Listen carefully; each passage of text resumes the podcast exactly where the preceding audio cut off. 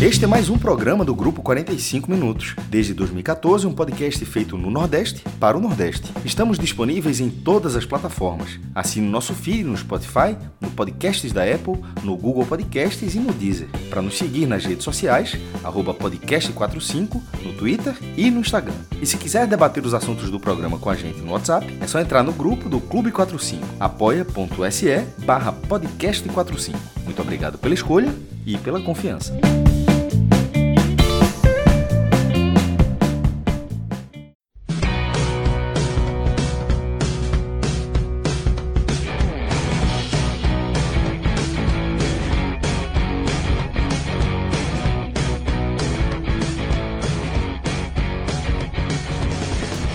Fala turma, começando agora sim oficialmente mais um programa aqui do 45 Minutos. Eu, Thiago Minhoca, estou inicialmente aqui na apresentação, ao lado de Pedro Pereira, Cássio Zirpoli e daqui a pouco com a presença de Fred Figueroa, para a gente abordar aqui dois assuntos né, nessa noite de hoje, para quem está acompanhando no gravado aí, uma boa tarde, um bom dia, né? Você que está acompanhando, já deixa o like para a turma aí, a turma que está chegando, ou a turma que está vendo no gravado Contribua com like para o nosso canal chegar a mais pessoas. Cada vez mais a nossa audiência está aumentando. Fizemos uma cobertura espetacular recentemente, diretamente do Uruguai, cobrindo a final da Copa Sul-Americana. Cássio esteve lá junto com o Fred, juntamente com o Celso e também o Rodrigo.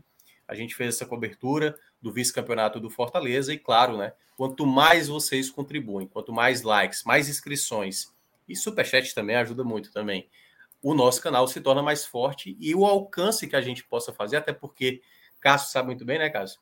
O quanto foi realmente um custo pesado para a gente fazer essa cobertura lá no Uruguai dessa final Sul-Americana. Mas, claro, né, trazendo todos os detalhes, o lado da LDU, o lado do Fortaleza, tudo o que aconteceu ali é, dessa final, primeiramente uma equipe nordestina a disputar essa final de Sul-Americana. Então, uma forma de você contribuir não paga nada. A gente está nem cobrando. Tem outras formas aqui que você pode contribuir. E tem aqui também o nosso, as nossas formas de você participar do nosso grupo do WhatsApp, juntamente sendo um apoiador. Então, entre no Apoia-se também para você apoiar. Tem o canal do Cássio Zirpoli, tem o blog, aliás, do Cássio Zirpoli, tem exatamente o nosso NE45, tem, enfim, vários outros produtos que a gente coloca aqui no nosso projeto e que você pode contribuir também com a gente sempre. É, vamos agora iniciar. O Cássio quer falar alguma coisa sobre algo? Era só, só quando você falou da cobertura, Minhoca, falar que na, na questão de investimento, e a gente fala, a gente tenta fa fazer tanto aqui uma abordagem, a gente sempre, a gente mesmo, nós mesmos mostramos uma limitação, ou quando a gente não consegue abordar todos os grandes clubes da região. A gente, eram três do, do Recife, hoje foram sete. De vez em quando, quando o CSA estava na primeira divisão, falava o CSA também. É, o Sampaio Correia, quando jogou, estava né, na, nas finais da Copa do Nordeste contra o Bahia, enfim, mas de forma mais é, pontual. Mas isso tudo sempre foi um objetivo de sempre expandir, né? E na hora que foi pegando esse negócio de virar NNE 45 para ter essa, essa expansão, aí o Fortaleza faz essa, é, faz essa final. A cobert, fazer a cobertura lá era uma necessidade para mostrar que realmente era uma cobertura regional. Que, assim, Poderia ser o Fortaleza, poderia ser o Bahia, poderia ser o ABC, poderia qualquer time que tivesse lá, a cobertura seria da forma como foi. É, muita gente da imprensa do Ceará foi, achei muito legal isso, é, dos jornais, das rádios, da TV, do, da, da, imprensa esportiva do Ceará. É, foram 337 credenciados, não consigo, não consigo dizer se metade era do Brasil, mas dá para dizer que boa parte era do Nordeste, especificamente falando. E a gente, na hora da cobertura lá, a gente foi pô, bem recebido pela, pela organização, deu, deu tudo certo. E na medida do possível que foi, fazer, foi possível fazer a cobertura lá, dando uma cara da forma como a gente já faz aqui, mas trazendo essa cobertura. Daqui que eu falo do, é do podcast, né? da forma como a gente aqui aborda, comenta tudo, para levar isso lá. E ver a importância, como por exemplo, as coletivas pré-jogo e pós-jogo. Porque muitas vezes você. É, é, um pouco, é um pouco minhoca. Como ver um, jo um jogo de futebol no estádio e na TV. Sim. São coisas diferentes, tá? Assim, você, tá no, você, você consegue na televisão, no, no estádio, você não estiver bem localizado, sentado numa posição boa, você consegue ver o desenho do jogo, você consegue prestar atenção no que você quiser, olhar se determinado treinador está orientando, se não está orientando, se outro jogador está aquecendo. Enquanto a televisão, você vai acompanhando a transmissão. É um pouco, é, isso é um pouco acontece também com a coletiva. Mesmo que uma coletiva fique fechada ali o tempo todo na, na câmera do, do entrevistado, mas nesse caso era, era, eram entrevistados, todas as vezes eram o treinador e o capitão. E você conseguia ver durante, muitas, muitas vezes, quando, numa troca de câmera, quando o cara, a, numa transmissão de coletiva, a, pergunta, a câmera vai para quem está fazendo a pergunta, né? Hum. Aí, numa hora dessa, é importante ver como é que está sendo a reação do entrevistado, hum. ouvindo aquela pergunta de responder. E isso tudo, mesmo com parte da cobertura da, da, da, das coletivas, Iago dando suporte, Iago, Cláudio, outra, outra, outra galera do NE45 dando suporte aqui, mas dessas coletivas a gente conseguia extrair é, tanto do Zubeldia quanto do Voivoda, do, do, da LDU, do Fortaleza, o pré-jogo, o pós-jogo, para uma análise depois de comportamento. Inclusive, assim, de Voivoda é um cara assim, exemplar, de um jeito assim, na, é, treinador de.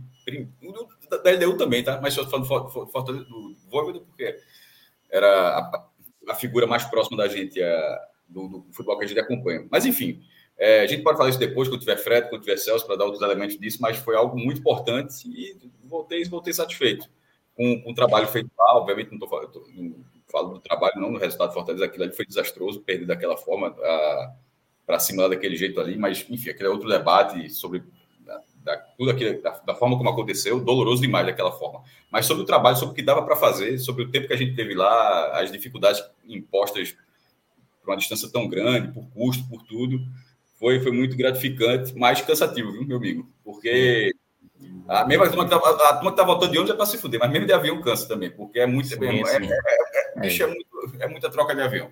Não, é, e é para Comembol talvez até repensar, né? Às vezes tentar, como a gente falou aqui algumas vezes, né?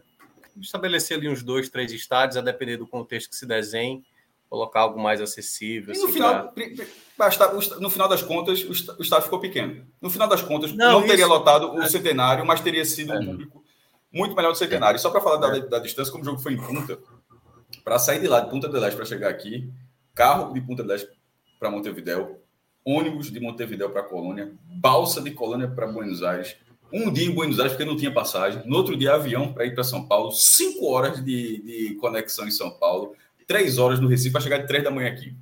Meu irmão. E esse se... é. Esse é um dos trajetos ok, né? É, tá não, esse foi o barato. Foi, um, foi, barato. foi um destino ok. É, foi é, um destino esse foi ok. barato. Teve gente que pagou muito mais caro que isso aí. Isso, aí Exatamente. Foi, isso foi bom. Isso foi bom. Exatamente. Esse é considerado. Não, é isso. E, é. e o Uruguai não tá nem na, naqueles países mais difíceis, assim, de você conseguir chegar, né? Sim, Botar uma sim. final no, sei lá, no Equador. Venezuela, por exemplo. Venezuela, pô, seria surreal, não dá. Seria muito surreal, né? Porra, veja só, se, se, se Fortaleza e LDU tivesse desse, desse tipo em Caracas, meu irmão. É... é... não, ia ser complicado. O Fortaleza jogou contra o Mérida e foi uma. Não, mas eu digo para mas para mobilizar, mobilizar uma quantidade de gente não, que foi. É, é exatamente. 8 mil de cada time. Exatamente, é, é, é, muito, é muito difícil né, o transcorrer para lá. É. a viagem de é curta, é a, via, a, viagem de ônibus ia ficar mais curta, né? Difícil e caro, assim, é. Aí ia ter mais gente pegando o ônibusinho aí. Tem. Vai ser mais tranquilo. deixa eu só aproveitar aqui antes da gente começar realmente com o primeiro assunto. O Fred Figueiredo já está aqui com a gente. Léo Caetano até tentou aqui corrigir. O primeiro foi o CSA, uma Sul-Americana, Foi o primeiro no torneio internacional de um nordestino. Mas o que eu falei foi Sul-Americano. O primeiro foi o Fortaleza. É, tem um movimento para unificar, né? Mas é, eu sou daí que mesmo, mesmo quando unificar. É o que eu falo sempre da Taça Brasil, do Campeonato Brasileiro é, é, e do Robertão. Sim. Se eventualmente a Comembol der o mesmo peso, vai ser o mesmo peso. Eventualmente, daqui a 10 anos, 20 anos, porque o tempo também vai mudando a história, se vai moldando, ou se vai, acomodando, melhor dizendo. Mas não vai, não vai ser errado dizer que. Nunca vai ser errado dizer que o CSA foi visto da Copa Comembol. Assim, Exatamente. É, eu, a minha linha sempre foi, já que trouxe essa história do Bahia, sempre foi assim: o Bahia, o título, o título da nossa Brasil do Bahia, de 59, nunca precisou ter outro nome para valer o tanto que ele vale. Ele nunca precisou dizer, oh, agora o nome da Taça Brasil de 59 é Campeonato Brasileiro 59. Ele não passou a valer mais por causa disso. Ele, ele, ele nunca precisou de alguém chegar e dar outro nome para ele valer o tanto que ele valia. Agora, a unificação, tudo bem, mas de qualquer forma, até tratando como informação, a Comembol ainda não unificou, tá? Então, assim, Isso. nesse caso, Minhoca, não cabe nem discussão. É realmente o CSE é Copa É, é porque eu falei de fato é Sul-Americana, né? Eu não falei nem outro nome, assim, eu falei Sul-Americana. E de fato, Fortaleza é o primeiro nordestino a chegar no final de Sul-Americana. E a Giovana Moura, né, que gravou o vídeo para é, dando, um, dando realmente uma boa noite para ela, agradecer mais uma vez ter gravado um vídeo. Eu nem vi se ela falou horário, mas fica a dica aí, Giovana, para não falar horário das próximas vezes. e a turma aqui que já está chegando. Então, vamos começar pelo primeiro assunto, é, Pedro, que é exatamente essa vitória, uh, essa, esse triunfo do Bahia por 1 a 0 E o Rogério Senna aqui. A gente nunca vai falar a vitória do Bahia, não é? Morreu mesmo. É. Assim. não pode, pô. Mas é porque eu lembrei logo de Rogério Senna, que o Rogério Senna sofre muito com isso. Ele tá no VIT, é. aí já tá pensando que tá falando Hoje, é. hoje eu achei ele até mais tranquilo. Ele falou vitória algumas vezes é. e não corrigiu. Mas é, a gente tinha mencionado, Pedro, no domingo, que assim, o Bahia que não inventasse de deixar escapar ponto contra o Fluminense, assim, né? Porque era um jogo fundamental dos jogos que, que restam para o Bahia. Esse era um jogo que a gente praticamente considerava o jogo mais de oportunidade. Claro que vai ter o Cuiabá, que sempre é aquela casquinha de banana, vai ter o São Paulo, que é um adversário que já pode ter já ter resolvido a sua situação de permanência. Vai ter o América Mineiro, né? Que é o, é o Cuiabá. Não, Cuiabá eu já falei. É o América Mineiro, né? Ou é o Goiás? É o América Mineiro fora de casa. América Mineiro fora de casa. Mas esse era um jogo onde o Bahia tinha obrigação de vencer. E venceu por 1 a 0. Mas a grande questão, né? Eu vi o Cássio, daqui a pouco ele pode falar também sobre, sobre o jogo. É, houve muita contestação também do desempenho, novamente, da equipe, né? Que já vinha de dois jogos com desempenho abaixo, contra o Palmeiras e também contra o Cruzeiro, e agora um terceiro jogo também com um desempenho mais abaixo da equipe. É, então eu queria que você falasse um pouco do que você observou, você estava lá, né, presente, até para do que é que você percebeu que gera para o Bahia nessa reta final uma possível preocupação do desempenho mesmo contra o adversário bastante modificado, como foi o Fluminense, mas se isso é um indício de que o Bahia vai ter mais problemas do que a gente imagina, ou po poderá ter mais problemas do que a gente imagina até o final da competição. Então, Minhoca, é, eu acho que a partida de hoje ela pode ser analisada sobre dois aspectos, né? Primeiro, em relação à tabela, que o resultado é excelente, óbvio, é para se comemorar demais. São três pontos fundamentais, como a gente falou aqui no último programa. O Bahia precisava desses três pontos e os três pontos vieram. Então, eu acho que é um, é um sentimento de alívio. Assim, o torcedor do Bahia saiu, em geral, da Fonte Nova feliz, aliviado, mas ponderando também a questão do desempenho. E aí, eu vou até voltar naquilo que a gente falava sobre, sobre Rogério Ceni, né? sobre as mudanças do Bahia com o Rogério, e a gente comentou muito sobre a mudança de, de postura, de, de, luta, de garra. É, e também dá para fazer um, alguma comparação com os jogos que o Bahia venceu na Fonte Nova algumas rodadas atrás, tanto a partida contra o Inter, como também a, a partida do Fortaleza, que foram dois jogos onde o Bahia não voou. Não voou. A gente até mencionou isso aqui nos telecasts. Não foram partidas assim exuberantes do Bahia, longe disso. Mas foram partidas em que o Bahia conseguiu competir, conseguiu competir contra equipes é, de um nível até melhor do que o próprio Bahia, mesmo Fortaleza muito mexido, é, o Inter numa situação parecida ali de tabela, mas são equipes superiores ao Bahia. E ainda assim o Bahia conseguiu, conseguiu ser competitivo nessas duas partidas, além, claro, de ter conseguido obter os resultados. Não vou nem comentar sobre a partida do Goiás e também sobre o outro triunfo de Rogério Ceni que foi lá na estreia contra o Curitiba, porque foram partidas atípicas, né? Mas essas duas deixaram algumas, essas duas contra o Inter e contra o, o Fortaleza deixaram aspectos positivos também dentro de campo, além da questão da, da luta e da garra que a gente já trouxe aqui é, do mérito que o Rogério Ceni tem em relação a isso. E aí a gente chega nessa partida de hoje.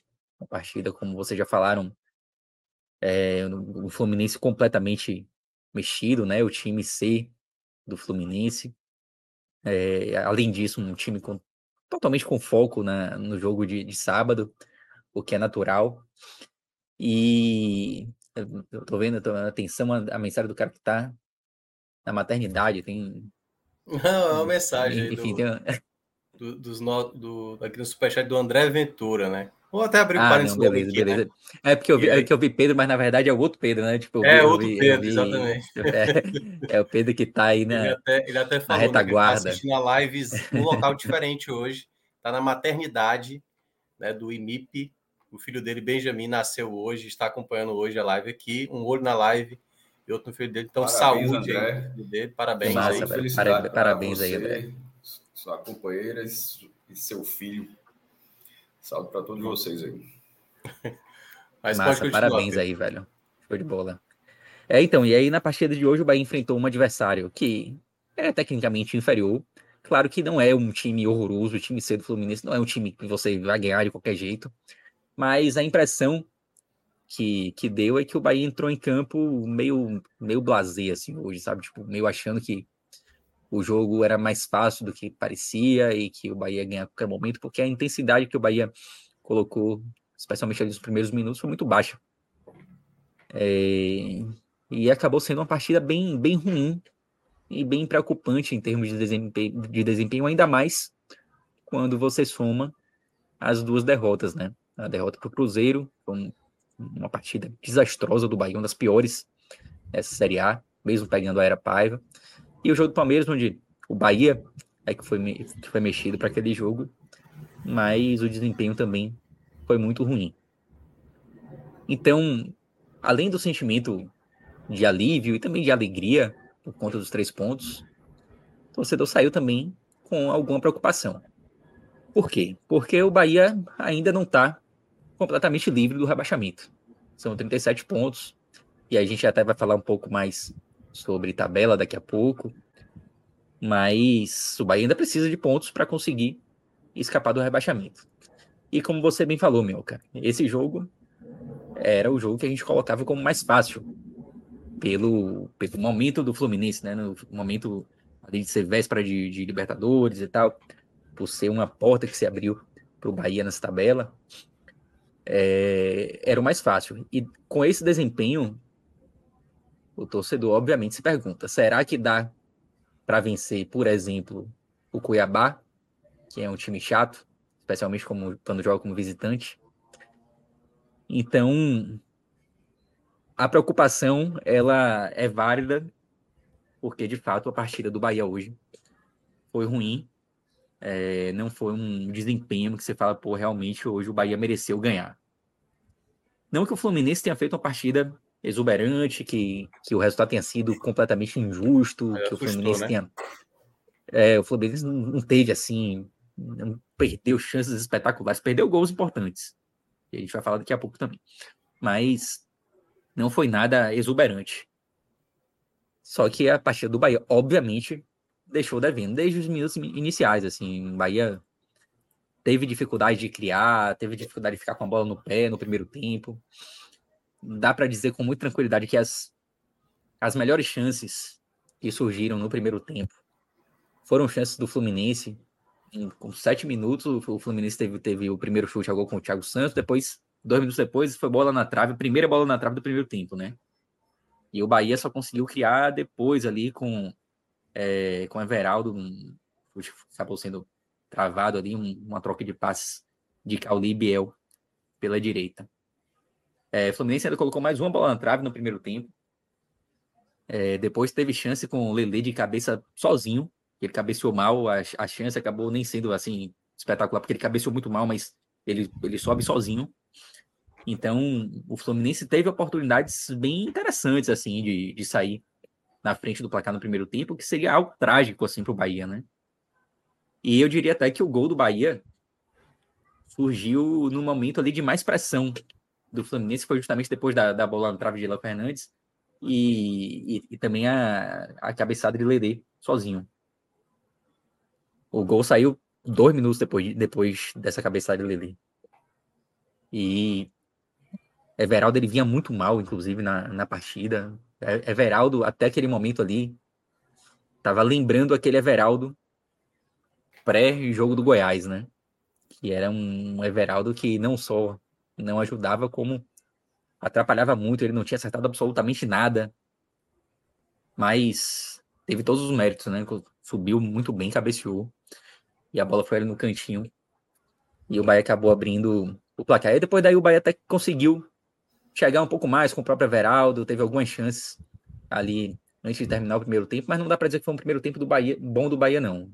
Primeiro tempo bem complicado e um primeiro tempo em que o Bahia cedeu oportunidades importantes para o Fluminense que poderiam ter sido aproveitadas e que gerariam uma, uma dificuldade enorme. E no segundo tempo o Bahia não, não voltou melhor. É, não foi assim, não, não teve uma grande mudança no time. É, o Fluminense continuou conseguindo criar algumas, algumas oportunidades. Bahia também teve algumas, teve, teve com, com o Tassiano, é, duas vezes, aliás, com o Tassiano. Primeiro, um, uma bola que ele recebeu de, de Cauli, e ele chutou muito mal, chutou fraco.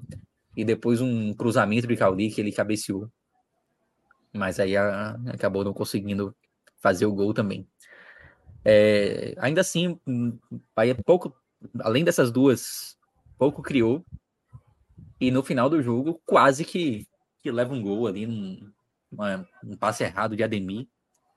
E Isaac conseguiu sair de cara a cara praticamente ali com Marcos Felipe, mas acabou errando. E o empate contra o time C do Fluminense seria, sim, a perda de uma oportunidade de ouro, uma oportunidade gigantesca, mas que acabou não, não ocorrendo. Então, assim, eu acho que o que fica desse jogo é o placar, assim, tipo, é, é, é, o alívio por conta do placar, são cinco pontos de vantagem em relação ao Z4.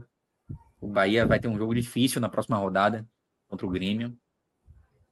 É, mas eu acho que esses cinco pontos eles conseguem segurar o Bahia fora do G4, fora do Z4, mesmo na, na próxima rodada. Claro que os, os times ainda vão jogar nessa 31 rodada, mas é, como são muitas equipes ali, eu acho que o Bahia consegue se manter fora do, do Z4, que é algo importantíssimo, né? Você retornar para o Z4 a essa altura do campeonato é, é algo assim, tipo, que vira drama, né?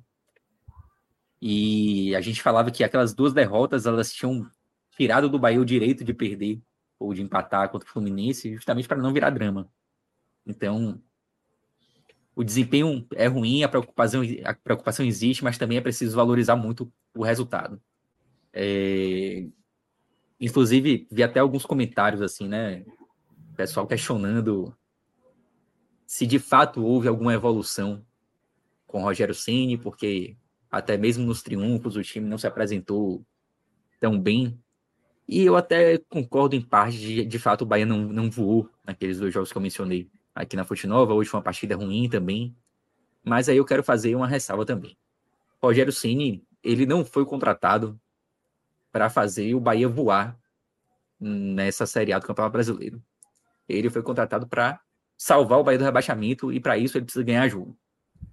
Então, é claro que a preocupação é pertinente, mas eu não, eu não vejo motivos ainda para um questionamento de trabalho de Ceni, porque ele foi contratado para isso. Ele foi contratado para conseguir resultados, que era algo que o Bahia vinha tendo muita dificuldade de conseguir.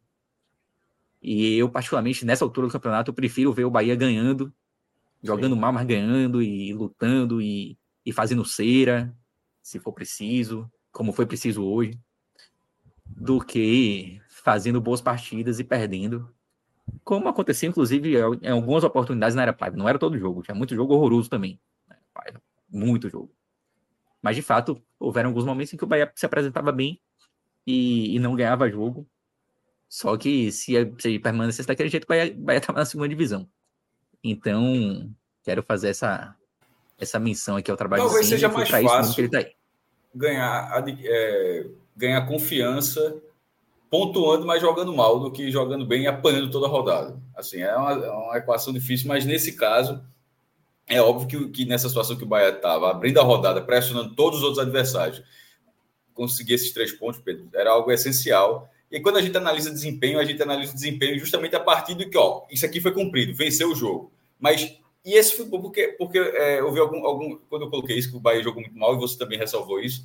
Aí alguns torcedores do Bahia, mas foram poucos dessa vez, mas o que importa é ganhar. Mas aí teve uns, uns mais lustros que falaram: Ó, oh, beleza. Mas os últimos dois jogos jogou mal e perdeu. Então, assim, né, não, não, não, não é para pegar esse jogão que está jogando mal de hoje e transformar com regra, não. é mais fácil analisar três atuações ruins e três pontos de nove. Eram pontos difíceis, natural, eram pontos difíceis, Cruzeiro em Belo Horizonte, Palmeiras, São Paulo, tal, eram pontos difíceis. Mas, assim, de uma forma geral, são atuações abaixo. É, essa de hoje havia um pouco de pressão. Eu achei a, a, a, o primeiro tempo do Bahia, o Fluminense, eu achei um castigo para o Fluminense sair perdendo de 1 a 0 no primeiro tempo. Assim, pelo que, pelo que foi o primeiro tempo. É, no, segundo, no, no, segundo tempo, o Fluminense teve algumas boas oportunidades, mas teve um aos 51 do segundo tempo. Com, meu Deus do céu, o cara fez absolutamente tudo certo. É Tentou dois, entrou o cara e finalizou mal. Era um a um, assim que ficou cara a cara. É, ou, ou, seja, o Bahia flertou ali com o não futebol não dando ponto. Porque ali, veja só, não foi a defesa do Marquinhos, foi simplesmente o cara estando para fora. O cara estou para fora, cara a cara. Se aquela, se aquela bola, o velho sim, mas se aquela bola vai no gol, não teria dado certo a, estratégia. Assim, a, estra, a estratégia, ela, é, é, o resultado foi obtido, mas a estratégia não foi tão bem executada. Tá entendendo? As coisas não são exatamente é, correlacionadas, necessariamente relacionadas. O mais importante foi, mais importante foi feito, mas a atuação de hoje contra um time tão descaracterizado, não, descaracterizado na escalação, porque o Fluminense parece, os caras têm, curiosamente tentaram jogar do mesmo jeito que o principal joga, tá? Assim, não Sim, era posse da bola. É, coisas. não é um time reserva jogando de outro jeito, não. É um time reserva tentando fazer a mesma coisa que o não, principal é, faz. E, e, é um trabalho, Cássio, que quando você vê, se você, sei lá, vai botar o Palmeiras também, o Fortaleza, como enfrentou o Grêmio, por exemplo, você vê que um trabalho longínquo os jogadores já meio que assimilam é, é, essa cultura da equipe, né? Então, o time, do, o time do Fortaleza, o time do Palmeiras, o time do Fluminense, que tem o Diniz há mais de um ano. Então, a gente tem uma, uma característica, característica é, já tem uma característica que é desenvolvida. Então, eu acho que é isso que eu acho que ele estava citando no começo da fala dele, que tem uma. Acho que talvez entrou na cabeça dos jogadores como se a coisa fosse muito tranquila para o jogo de hoje. Ah, não, hoje a torcida vai estar do nosso lado e aí me parece mesmo que teve uma desatenção da equipe dentro de campo, porque é, uma coisa que eu, eu, eu percebi desde a chegada do Sene, ele até já citou isso, o Pedro acabou de mencionar, né? Aquela essa coisa. Ele não joga muito pelo empate, ele às vezes abraça até mesmo uma maneira de jogar, como a gente citou também aqui, né? O, o Rogério sempre falou assim: eu sei que o City quer um modelo de jogo de uma maneira, mas se a gente cair, de nada adianta ter esse modelo, a gente sendo rebaixado. E aí, até chegar a citar, né, que é bom ter um treinador brasileiro, um cara que conhece todo o contexto do futebol brasileiro, como o Rogério Senna, diferentemente de Paiva, porque ele sabe muitas vezes ter que fazer um jogo feio mesmo. Mesmo contra o time mais fraco, muitas vezes que talvez não é para ser tão difícil para conseguir essa vitória, beleza, minutos finais começa a fechar a casinha e tenta não permitir uma possibilidade para o adversário, mesmo esse adversário é, numa situação né, mais vulnerável. Então, eu acho que talvez isso é um fator importante, porque, óbvio, várias pessoas aqui no chat estão falando, o importante é vencer, não é jogar bonito. Embora eu acho que não seja uma coisa antagônica, certo? Eu acho que dá para vencer jogando bem, não precisa jogar bonito, dando letra, calcanhar, não. Para mim, jogar bem é o principal ponto. E eu acho que, até porque se a gente for só falar aqui do resultado, a gente falava o resultado, o Bahia ganhou, importante, tchau, a gente já passa para o próximo assunto. A gente está falando de uma equipe que poupou né, por conta daquele jogo do Palmeiras. Deu para ver Rogério Ceni claramente segurando atletas para ter uma importância no jogo hoje dentro de casa. E na partida hoje dentro de casa, mostrou um problema que já, digamos que se repete de um jogo para o outro. E por isso que a gente está colocando aqui em pauta essa situação de tipo, e o Bahia? Será que ele está mostrando uma fragilidade de novo daquele período Paiva? Será que já é um problema? Já é o elenco? É o que é que o que é que está acontecendo? Para, obviamente, a gente projetar os próximos jogos. O resultado de hoje ele já está feito. O Bahia venceu sem apresentar um grande jogo, mas a gente precisa analisar o Bahia do que virá pela frente dessas rodadas finais, até porque vai ter adversários mais complicados do que ele enfrentou hoje, que no caso era esse Fluminense, que a gente tem que fazer a, a ressalva de que realmente jogou valendo, não jogou totalmente não querendo o jogo, que acontece muitas vezes também, né? Quando o time coloca o time alternativo, ou o time totalmente reserva, o time C, como a gente, a gente citou, às vezes nesse time C também está interessado em jogar. E o Fluminense estava interessado em jogar. E eu acho que isso o Bahia acabou não fazendo esse diagnóstico rapidamente quando foi ver. O jogo já estava muito perigoso, mas conseguiu sair com um resultado positivo. Um outro detalhe também, Pedro, que a gente observa do Bahia, né, que você tinha citado, né, que sem Cauli o time pode talvez não ter a qualidade necessária para vencer. Mas, né, e aí, claro, daqui a pouco vai você vai citar melhores e piores, mas mesmo com a presença dele, houve também uma dificuldade, né? Mesmo considerado como time ideal, houve essa dificuldade. Você acha que teve também por parte do próprio Cauli assim uma um desempenho mais abaixo, um certo desleixo ou isso foi uma coisa meio que coletiva mesmo que você percebeu, né? Porque não tem nem como a gente medir isso, é mais a percepção mesmo. Se você reparou muito que era um time, os jogadores que vieram do banco, a maneira como o Rogério sentava na beira do gramado, se você percebeu ele muito exaltado, eu vi esse momento até antes do gol do, do Everaldo, né? Que ele cobra muito porque foi um passe errado, né? Do Everaldo, que era uma jogada de contra-ataque, ele dá um passe totalmente errado, e aí o, Senna fica bem indignado com ele. É, você percebeu algo assim ali, né, no, na torcida, algo que estava diferente hoje do desempenho da equipe comparado aos outros jogos, que o time parecia estar mais conectado com o jogo, mesmo sem sobrar como. Acho que essa é a palavra que o pessoal às vezes quer que o Bahia faça, né? Sobre na partida. E às vezes não precisa sobrar, né? Basta ter uma partida mais equilibrada.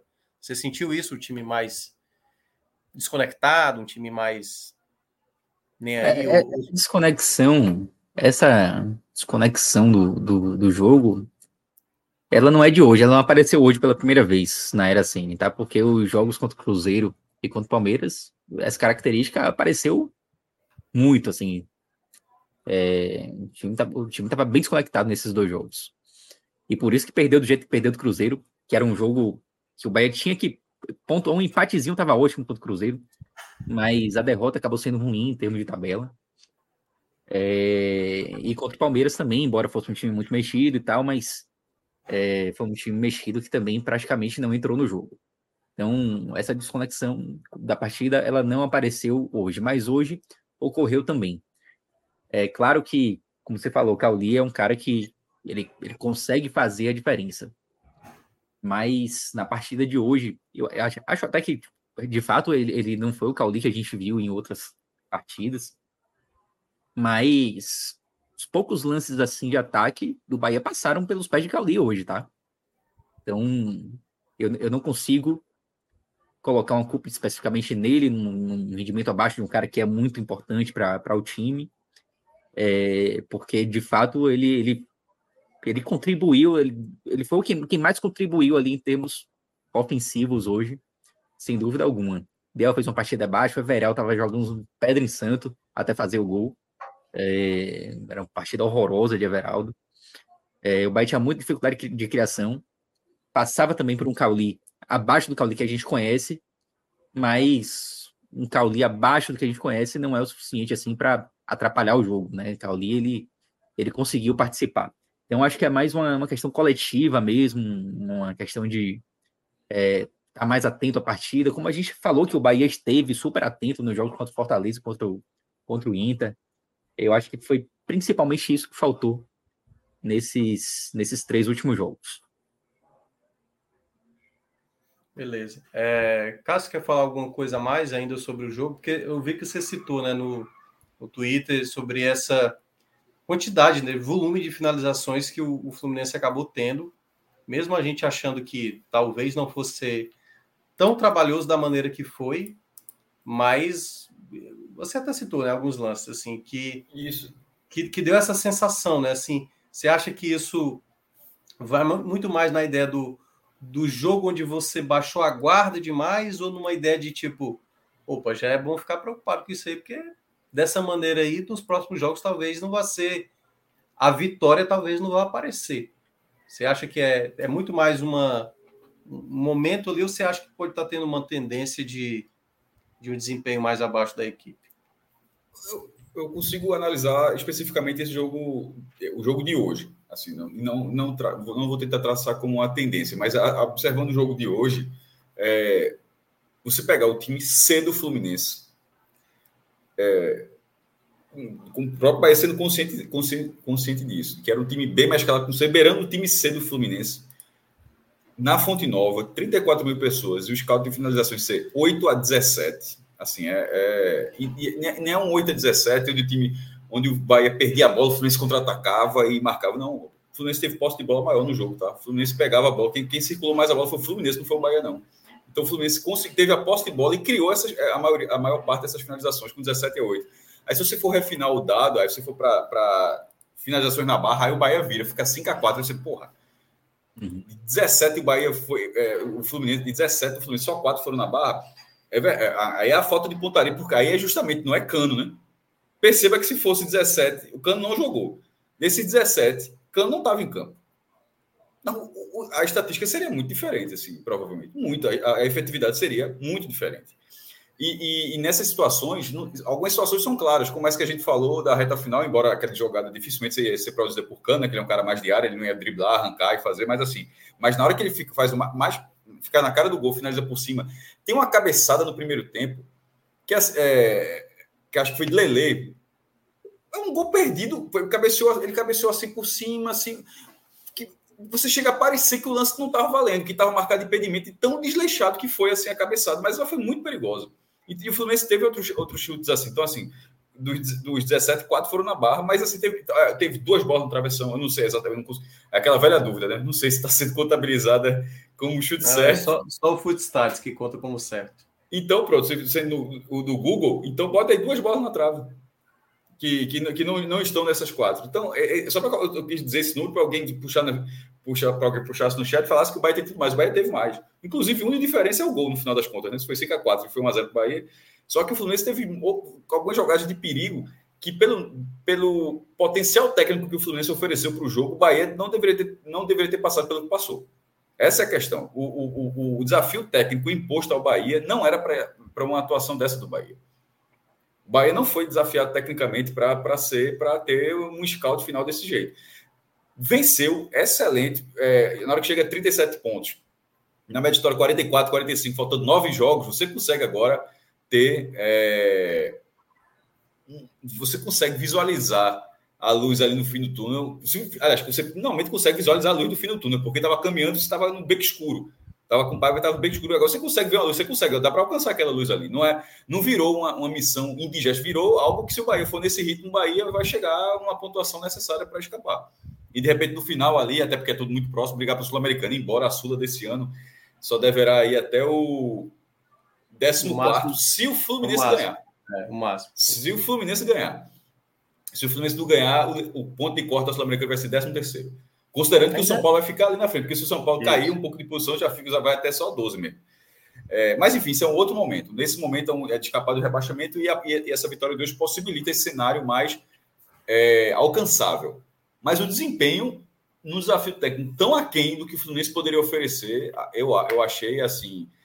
Cara, é óbvio que o discurso de Rogério Senna tem que ser de blindar, de colocar o elenco, de valorizar os pontos, de, de, de valorizar as virtudes que o time apresentou. Que é óbvio que o time teve virtudes no, no, no jogo. Mas eu duvido que ele ignore que ele, que ele tenha voltado para casa. Meu irmão, que atuaçãozinha. Eu duvido que ele tenha, eu duvido que ele esteja satisfeito com, com, com, que o, que o Bahia é, fez e, diante do Fluminense. Que aí é muitas vezes hum. o trabalho do, do treinador de, de saber o momento de valorizar o resultado e às vezes não fazer tantas críticas, como ele fez no jogo do Cruzeiro, né? Que ele falou, ó, foi a nossa pior atuação, né? Enfim, a gente tem que evitar ao máximo repetir uma atuação como a gente apresentou no, no caso, aquela derrota para o Cruzeiro. Uhum. Pedro, é, e a coletiva, a, a, coletiva de Rogério Senna hoje foi bem nesse tom mesmo, de valorizar o resultado, de blindar, como o Cássio falou mesmo. Ele foi bem por, por essa linha. E eu queria que você já citasse aí os destaques, né, os jogadores que acabaram positivamente negativamente chamando mais atenção para você. Bom, hoje não, não é uma tarefa fácil, assim, colher melhores em campo, não, tá? E nem piores, porque piores também tem uma quantidade boa. É, vou começar até falando por dois jogadores que não estarão no meu pódio negativo por conta da, da participação no gol, assim, né? Tanto Cândido quanto Everaldo. Everaldo, como eu já falei, assim, fazia uma partida terrível que lembrou o Everaldo de antes da partida contra o Goiás. E aí, Everaldo ele teve uma sequência de duas partidas muito boas e parecia que tinha se recuperado, mas os primeiros minutos de Everaldo fizeram parecer que aqueles jogos contra Goiás e Fortaleza tinham sido assim algo fora da curva, né? É, que Everaldo era aquele mesmo que a gente já conhecia.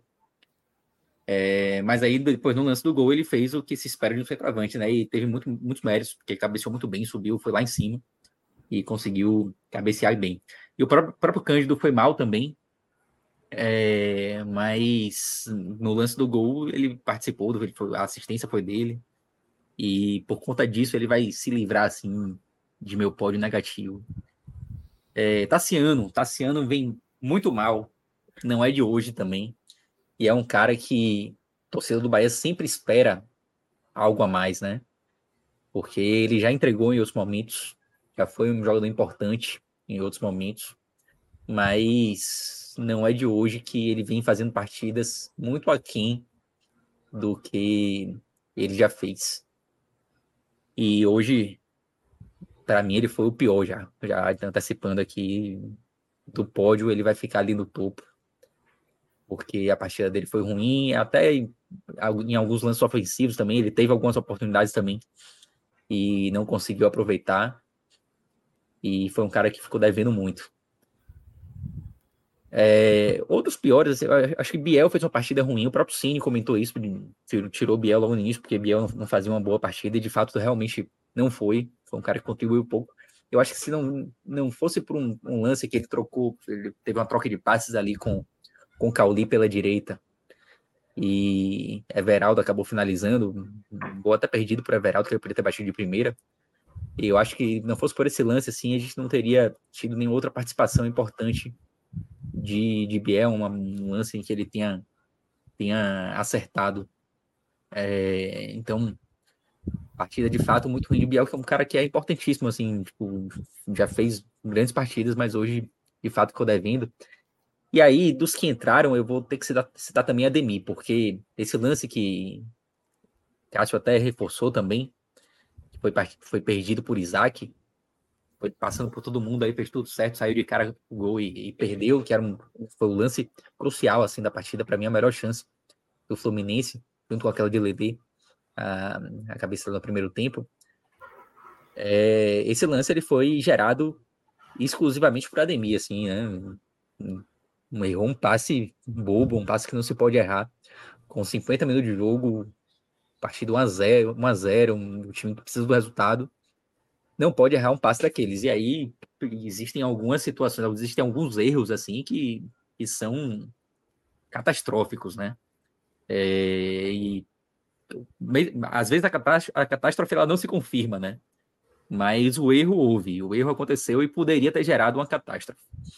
Então, esse tipo de erro às vezes é suficiente para colocar um jogador no, no pódio negativo. Porque se a bola entra, aí ele saía até não só ele não, não só ficaria no pódio como iria para o topo é, então ele vai estar tá nessa lista também um, é, Roger Machado quando estava aqui no Bahia ele, ele, ele, tinha uma expressão acho que era erro crasso tipo você pode errar durante a partida erros acontecem mas o erro crasso ele não pode acontecer e esse de Ademir assim foi assim foi um, um erro crasso embora no final das contas é, não tenha resultado em um, em um dano maior mas teve potencial para isso.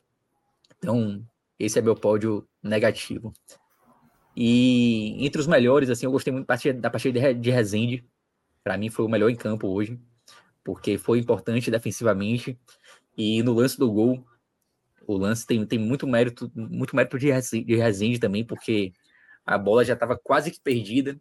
E é ele que recupera a bola e toca para Cândido, fazer o cruzamento para Everaldo. Então, por conta de todas essas participações importantes e decisivas, Rezende para mim foi o, o, melhor.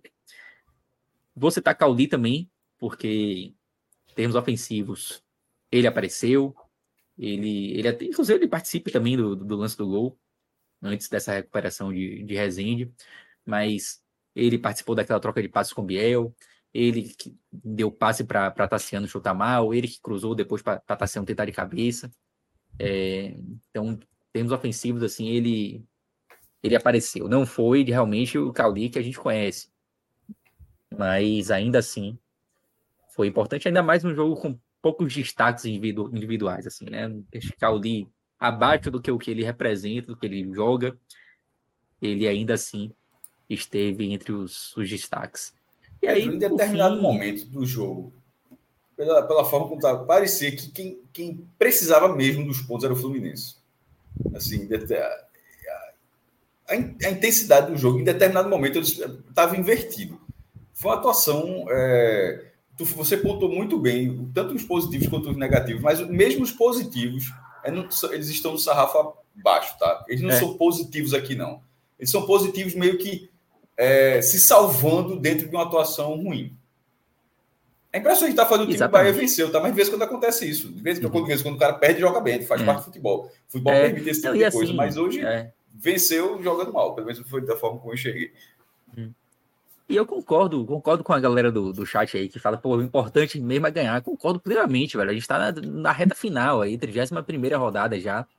Faltam sete jogos. O importante agora é ganhar, velho. Tipo, o, o, a atuação da equipe ela é mais importante lá no início do campeonato, quando, tipo, às vezes o time perde um jogo, mas joga, bem, e aí te dá uma esperança de, de, de, uma campanha melhor e tal. Na reta final, não. Na reta final, você ainda mais pressionado com, com o rebaixamento aí sendo um risco ainda existente, precisa ganhar. Precisa ganhar. Mas é óbvio que também é importante pontuar que, que a atuação do Bahia hoje foi, foi ruim e realmente foi uma atuação bem abaixo. Ainda bem que os três pontos vieram, e aí isso, obviamente, ameniza muito. Ameniza absurdamente. Tá bem, eu vou dormir hoje feliz. Vou dormir triste porque o Bahia jogou mal, vou dormir feliz. Oh, meu Deus do céu, pelo amor de Deus, é. ganhar ponto, ganhar ponto, Campeonato é, Brasileiro é bom demais. Pois é. Mas... É porque aí é onde entra também, eu acho que um pouco essa coisa do Bahia, do investimento, Grupo City, Rogério City. Mas essa, a essa altura, é... meu irmão, a essa Não, altura, eu sei, é porque assim, se fosse o Bahia. Isso é tudo verdade. Isso, com isso tudo faz Ferreira, parte da pressão. Com Jair Ventura, todo mundo tava maravilha, é isso aí, pô. Não, mas, mas eu, eu, é verdade, meu. Mas nesse momento, eu até falei nove jogos, mas era confundido com, com, com o Fortaleza vai jogar com o Atlético, vai ficar nove, mas são sete só com o Bahia. Mas a essa altura, meu irmão, o Bahia poderia ter investido meio bilhão. A essa altura, a, a, essa crítica vai ser na hora que terminar a, a 38 rodada, e vai dizer, ó, ficou na primeira divisão, mas Exato. muito abaixo de tudo é. que, que, colocou. Mas não pode é cair. Não pode é cair isso, no, no primeiro ano de uma parceria desse tamanho, não. Aí, aí é. Uhum. Certamente. Aí é Sem frustrante dúvida. demais. Concordo. Uhum. Concordo plenamente. Fechou, então é isso. Pedro, é, de fato. É, não. É, assim, dá para colocar, por exemplo, Canu. Mas enfim, é, é, um, é, é, bem aquela formalidade de formar um pódio, assim, sabe? Eu sei. Foi uma grande atuação. Pô, realmente jogou bem, tá entre os três melhores. Não dá. Botei Canu é. aqui por, por mera formalidade. É, então. O que era mais importante. Mas o melhor, mas o melhor, mas o melhor para mim hoje é Resende, assim, de fato. Perfeito. O que era mais importante, a gente tinha citado no domingo, né? Era o resultado positivo, porque você jogava uma pressão para as outras equipes. Amanhã vai entrar em campo o Corinthians e o Santos. E a quinta-feira, Goiás, Vasco e quem é outro? Que a gente tinha citado, os seis ali, e o Cruzeiro. E o Cruzeiro. Então agora o Bahia né, fez a parte dele, jogou a pressão para todos os outros cinco, que a gente considera que estão disputando essa permanência, e agora é, é o velho secar, né? Secar essas uhum. outras cinco equipes é. aí para que essa margem para o Bahia, né, considerando que vai jogar fora de casa contra o Grêmio, consiga ainda ter um contexto favorável após a 32 segunda rodada, mesmo em caso de, um, de uma derrota que possa acontecer. E aí, só um detalhe, Minhoca.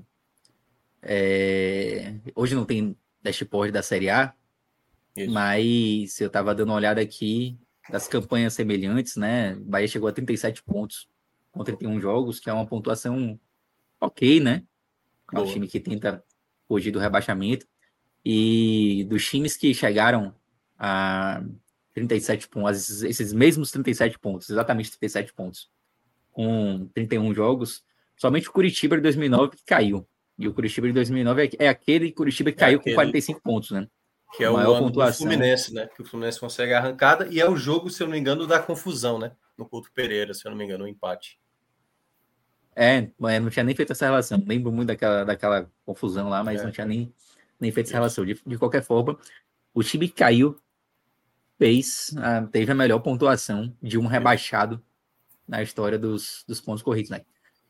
Teve, tem, tem também dois exemplos de times que tinham mais de 37 pontos e caíram. E aí é importante mencionar esses também. Mas exatamente com 37, só o Curitiba.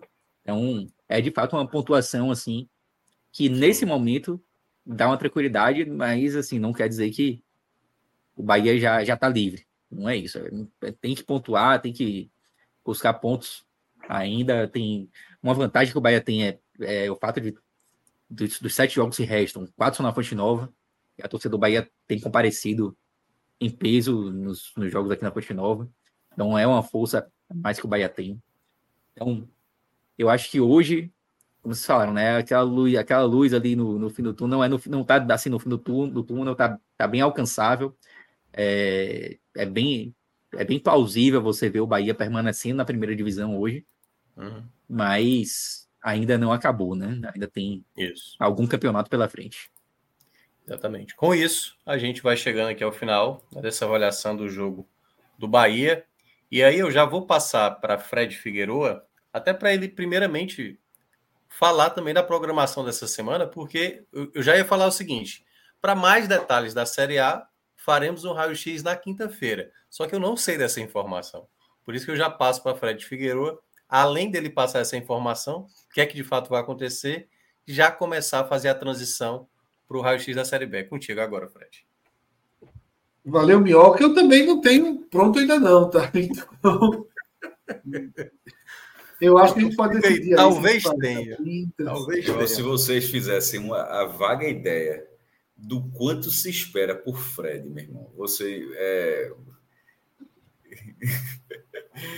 Sem sentido, sem sentido, sem sentido.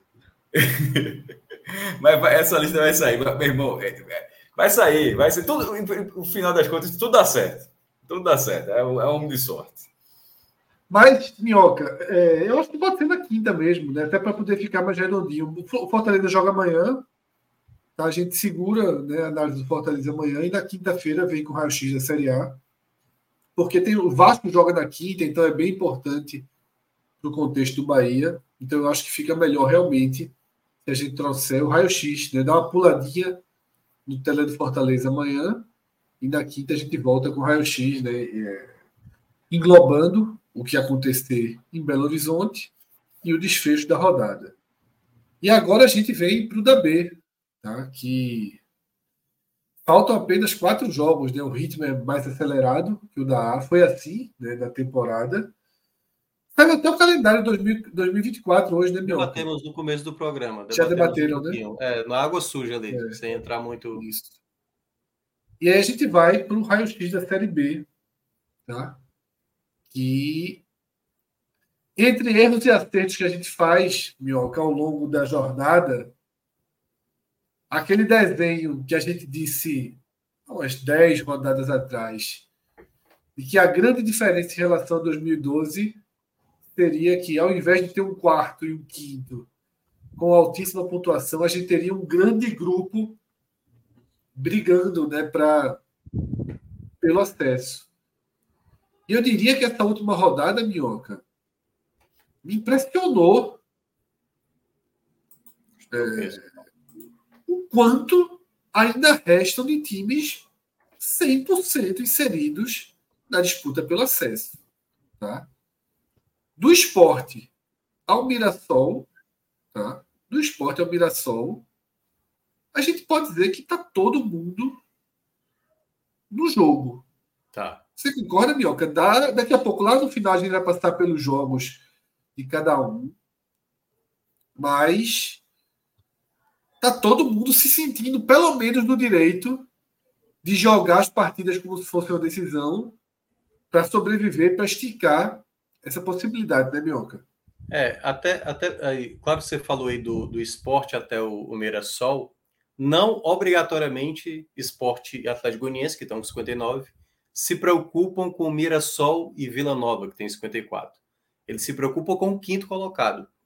Só que esses que estão em oitavo e nono, eles estão totalmente inseridos na disputa porque o quarto colocado está muito acessível. Então, hoje, essa linha de corte né, do quarto e do quinto colocado, que ela pressiona quem está no G4. E quem está no G4, principalmente ali na quarta colocação, que é o caso do Criciúma, se sente pressionado também pelos aqueles que estão vindo, né? Ou seja, gera nesse momento cada rodada muito determinante para essas equipes cada jogo que terá pela frente vai ser muito determinante, né? A gente viu uma rodada onde o esporte perde, o Atlético Goianiense perde, o Criciúma entra no G4, o Novo Horizontino, com o resultado, volta o Guarani perde, Bioca, que era outro Guarani, time, né? Do, que, do que talvez seja, que talvez seja aquele que está mais fragilizado desse bloco, né? Que é o que vem com a pior sequência. Porque o Vila Nova, com a vitória no clássico, ele volta de novo para a disputa. Você tem o Novo Horizontino, que também, mesmo a gente ainda não tendo total confiança, mas com o resultado positivo, volta para a disputa e vai ter um duelo diretíssimo contra o Atlético Goianiense fora de casa. O Juventude. Já é nessa equipe, quarta, tá? É. O Juventude que vem, hoje. O Juventude que vem num contexto de quatro empates seguidos, mas que nesse contexto também um empate contra o Vitória não é considerado um mau resultado, né? Sabendo que ainda tem quatro rodadas pela frente, é, e principalmente com o Vitória, né? Que não toma gols dentro de casa, são dez partidas sem tomar gols, então o empate acabou sendo ok, nada também a ponto de, de celebrar. Então essa disputa vai realmente até o fim, né? Mas claro, tudo depende do contexto. Se esse, se esse trio aí, Esporte Atlético Goianiense, Criciúma vence e a turma ali do, da, da, perseguição dá uma largada e vai e a gente vai ter esse, a, a confrontos diretos né, nessa próxima rodada. Isso pode determinar problemas para quem está no G4, né? O esporte não pode pensar de maneira nenhuma é, em mais um tropeço jogando fora de casa. Atlético Goianiense tem esse confronto direto contra o Novo Horizontino. Então, essas equipes do G4, elas sabem o quanto está sendo pesado esse momento, um resultado positivo. E para quem está fora, vem numa perspectiva tipo, podemos ainda chegar, mas ao mesmo tempo, um novo tropeço praticamente deixa a situação difícil de imaginar, né? Por isso que é quase como se fosse o, o saque, né? No tênis. O cara que teoricamente está ali no, no, G4 precisa confirmar o saque para co continuar dentro do G4. O cara que Não. vai, o cara que vai estar tá fora tem que tentar devolver aí esse saque de alguma forma, tentar quebrar o, o saque. Minhoca, a gente vem, eu venho sempre perguntando a você aquela projeção histórica de como o quarto e o quinto andam, né? Você vai dar uma resposta aí mais concreta, mas a gente aprendeu que mais ou menos seis, sete, eu diria aí que sua resposta vai estar entre seis e sete pontos. Vou já confirmar. O que, o que a gente vai deixando aquele 66 um pouco mais distante Sim. e voltando a acreditar em 64, né? Talvez até 63. Como é que você enxerga essa, na verdade, como é que a história ensina, né? O que é que a história diz aí de pontuação do quarto e quinto na reta final? É, até que nesse momento, né? Tá na 34, né? A gente teve. Deixa eu dar uma. Agora eu tenho que calcular aqui, porque eu, não, eu confesso que eu não calculei. Mas o Pedro, o Pedro pode estar tá mostrando aí. A, é porque aí, Pedro, não tem a, a, classificação final, né? A pontuação final do quarto, né? Só tem até a tal rodada. Mas, Mas Pedro, me... traz a data enquanto Minhoca. Pronto. É, com quatro minutos eu, eu, eu descubro. O homem vai para a ponta do lápis ali. Pra... Ponta do lápis, lê-se Excel. Excel. Tá silencioso, Pedrão. Foi mal. Agora sim. É, a pontuação média do, do quarto colocado é de 63 pontos na última rodada, né? E na 34 essa pontuação média é de. Ah, não tem aqui. Tem, 56. 56, ou seja, ele evolui ali em média de 56 para 63. A gente está falando aí de, de 7 pontos. 7 pontos, né? De evolução. Que é mais, mais ou, menos, o que eu estou prevendo para os 74 é. ali. É, eu acho que esse campeonato ele já vem demonstrando. Claro que em alguns momentos a gente chegou a cogitar a possibilidade de uma pontuação mais alta, mas eu acho que os recados que as tabelas foram dando ao longo da, das análises, os recados principais é que a gente teria uma pontuação relativamente alta, não, não recorde, nada disso, é, dentro da média, mas talvez um pouquinho mais elevada, mas que teríamos um grande número de concorrentes, né? E esse recado ele continua sendo dado, a gente continua acreditando numa, num grande número de concorrentes, não necessariamente com pontuações elevadíssimas, mas muita gente interessada e tentando uma vaguinha ali no, no G4 E por é, muitas vagas, o, né, Pedro? Último... Que, é, que é o que talvez muitas mais vagas. me surpreenda. Exatamente. É. E aí eu vou até pegar aqui esse, esse quadro, depois a gente até pode voltar para ver também a questão do quinto colocado. Mas a gente tem, tem poucos exemplos, até temos exemplos assim de an alguns anos em que haviam também muitos concorrentes. Eu vou puxar aqui, por exemplo, 2015, onde a gente tinha uma diferença de três pontos do nono para o quarto colocado. Só que nesse, em 2015 a gente já tinha o segundo e o terceiro já com a vida resolvida, né? Com 60 pontos, cinco a mais que o quinto colocado. Não estou completamente resolvida, mas num cenário bem, bem positivo, de quase acesso. É, a gente tinha o nono colocado na briga, mas era uma, uma briga única e exclusivamente pela última vaga no G4. É, 2013 também parecido, porque o terceiro colocado já estava mais, mais tranquilo. E em 2015 o G4 ele continuou inalterado, mas em 2013 a gente teve uma modificação, a gente teve o sétimo colocado conseguindo ocupar a vaga do Icasa, que era o quarto colocado na 34ª. É, 2011 a mesma coisa também, uma única vaga em disputa para alguns clubes, até uma quantidade menor em 2011, mas a gente tinha até o oitavo colocado ali brigando ainda, e o sétimo colocado foi quem conseguiu a vaga. Nesse campeonato 2023, somente a título de exemplo, o Criciúma, que entrou no, no, no G4 nessa rodada agora, é o atual quarto colocado. O Criciúma, ele, há duas rodadas atrás, era o oitavo. O oitavo colocado. Ou seja, ele conseguiu é, quatro posições na tabela em, em, duas rodadas. Então, os times estão muito próximos, essas, essas mudanças, elas, elas vão ocorrer.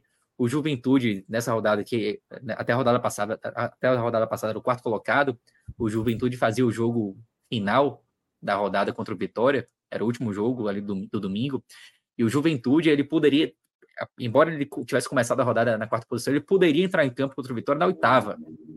Então, é, são situações, assim, alucinantes, assim, nessa, nessa reta de final e nessa reta final. E, de fato, você ter ali o segundo colocado ainda envolvido numa briga insana, com pelo menos ali o sexto, talvez o sétimo colocado, já que Vila Nova e Mirassol, de fato, concordo com o Mioca, não são as preocupações assim, do esporte atlético goianiense, mas é algo bem, bem atípico dessa, dessa edição de 2023. É, eu acho que isso, inclusive, é muito retrato do esporte, né? O esporte talvez seja diretamente. É 12 jogos, né? Assim. É, o causador do é, esporte se arrastou aí do segundo turno, né? Parou de ganhar, Fred. É, e as vitórias foram sobre três times de zona de rebaixamento um já rebaixado hoje, o ABC, o outro o vice-lanterna, que já está oito pontos do 16, que é o Londrina, e outro que foi a Chapecoense, que perdeu em casa do Tom Benz, que começou a se complicar de novo. É, assim, é, é exatamente o que você falou. A reação do espaço também sobre a estagna, é, o fato do esporte ter estagnado, porque a pontuação, a pontuação está. É, é uma, comparar o primeiro turno com esse retorno agora é, é bizarro. E a, a ameaça é real. Eu estava vendo aqui até um comparativo. Veja o esporte vai jogar com o Mirassol, só para dar do, do esporte para o Mirassol, são sete colocações de diferença. Mas só são cinco pontos de diferença. Isso é muito curioso, né? Assim, a, a, distância que tem, assim, mas é muito pequena, mas na tabela, a, a tabela de distância é enorme. Aí você vai colocando outras distâncias ao longo dos anos que eram muito maiores. O Sport tem 59 pontos e você olha ali o quinto lugar com dois pontos a menos. Assim, é, não tem. É, é, é o segundo lugar mais enganoso. É o segundo lugar mais enganoso. Se olhar a tabela, eu estava vendo aqui, eu acho que não tem. Esse é, esse é o segundo lugar mais enganoso até hoje. Pedro, pode colocar lá a distância que a gente já vai checar agora se o que Cássio fala é uma impressão ou é uma realidade. Vai quebrar o recorde só se tiver um ponto, só se tem um quinto. É, eu acho que ele tá certo mesmo. Vamos, vou pegar aqui até o, o nono colocado aí. Peraí, que a rodada ainda está errada aqui. 34. É. É, e aí é a menor diferença do segundo colocado para o nono. São cinco pontos de, de, distância. O recorde era de oito, né? Então, é, esse Peraí, tá três não consigo enxergar esse número, não. Ali, 18, qual era? Que número que ele tá ali? É o último lá 8, é, 8 e 5, em, em 2018 ah, não, eram oito isso, isso, é do primeiro para o quinto. Não, isso é de. Não, não do segundo para o nono. Do, do segundo para o quinto. Ah, do segundo para o nono. Ou do segundo para o nono, falei, é, do segundo pro nono. Quando eu falei do recorde, era do segundo para o quinto. Porque, é, Mas esse daí é o recorde, tá? Do segundo para o nono já é o recorde. Três Também é segundo para o nono é o recorde. E de segundo, e do segundo para o quinto Também é o recorde. É, o velho, o recorde até era então a quatro. menor diferença. Era uma é, até rodada. então a menor diferença era 2016, 4 pontos. Veja, veja, faltando, faltando quatro jogos, você é o vice-líder. É, assim, é, é- é- matematicamente, é, é óbvio que você precisa ter uma rodada de vantagem, pelo menos, pô. Assim, é, é, é muito bizarro que você, no campeonato de 38 rodadas, você, você tenha jogado 34, seu segundo lugar, e você não tem nenhuma rodada de vantagem sobre o quinto lugar. É por isso que eu tô dizendo, é o segundo lugar mais enganoso que eu já tinha visto na minha vida. É Ah, esse mas atual Mas é, é como o Fred estava dizendo, Cássio. São vários times que estão. Vamos lá, a gente falava até uma Não, mas eu tô, frisando, eu tô, eu tô pontuando, Minhoca. O negócio é o segundo lugar. Tipo, o cara é É, vice-líder, eu o cara é vice-líder e não é nada. Assim, Eu prática. sei, mas é isso que eu estou dizendo. A gente poderia estar vendo hoje um Guarani ou Juventude, que a gente citou algumas rodadas atrás, na posição do esporte, com uma pontuação melhor. Uma pontuação de 60, 61. A questão é que Guarani e o, o próprio Juventude também começaram a ter tropeços. Então, por É. isso que a pontuação tá, tá, tá baixa do segundo colocado na média.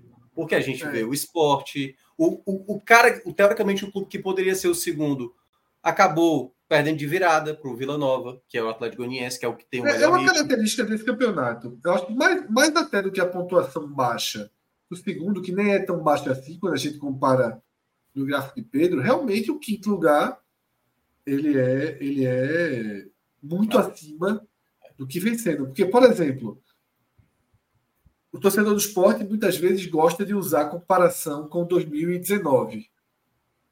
Né? Ah, 2019 nessa rodada tinha menos pontos. Veja só, na 34 rodada de 2019, o Sport tinha um ponto a mais, porém tinha oito, oito de vantagem sobre o quinto. Ou seja, o Sport estava na Série A, faltando quatro rodadas. Tá? Eram oito pontos de vantagem, agora são dois pontos. Tá? É, então, até para. Porque é, quem traz 2019 normalmente são os defensores do trabalho que vem sendo feito no futebol do esporte. Eles lá ah, tem a mesma pontuação, em algumas rodadas está até melhor. Mas eles desconsideram completamente o perfil do campeonato, que é o que importa. Muito É mais do que a, a pontuação. Exatamente. Não à toa, É. a pontuação do, Z, do Z4 está bem baixa. Ou seja, Exatamente. muita gente na parte de cima. Essa pontuação está elevada por conta disso também. Dá uma predominância. É. Minhoca, o cálculo que você fez, 6, Sete 7 pontos. mesmo, Sete 7 pontos. pontos, né? E aí tem um, um detalhe, Fred. Deixa eu até olhar aqui para não falar besteira. No quarto colocado, que deu 7,3 a média, tivemos três anos fazendo abaixo de 7. Estou pegando aqui o, a- o que apareceu com mais frequência. Seis pontos aconteceu em três campeonatos. Sete pontos, o quarto colocado subiu, faltando quatro rodadas, em quatro campeonatos. Oito pontos em quatro campeonatos também. Ou seja, a maior frequência aqui, sete ou oito, com quatro vezes. E com nove pontos, teve também três. Então, ali, 14 das 17 ante- eh, edições anteriores aconteceu entre 6 e 9, com destaque para 7 e 8 pontos, 4 pontos cada um.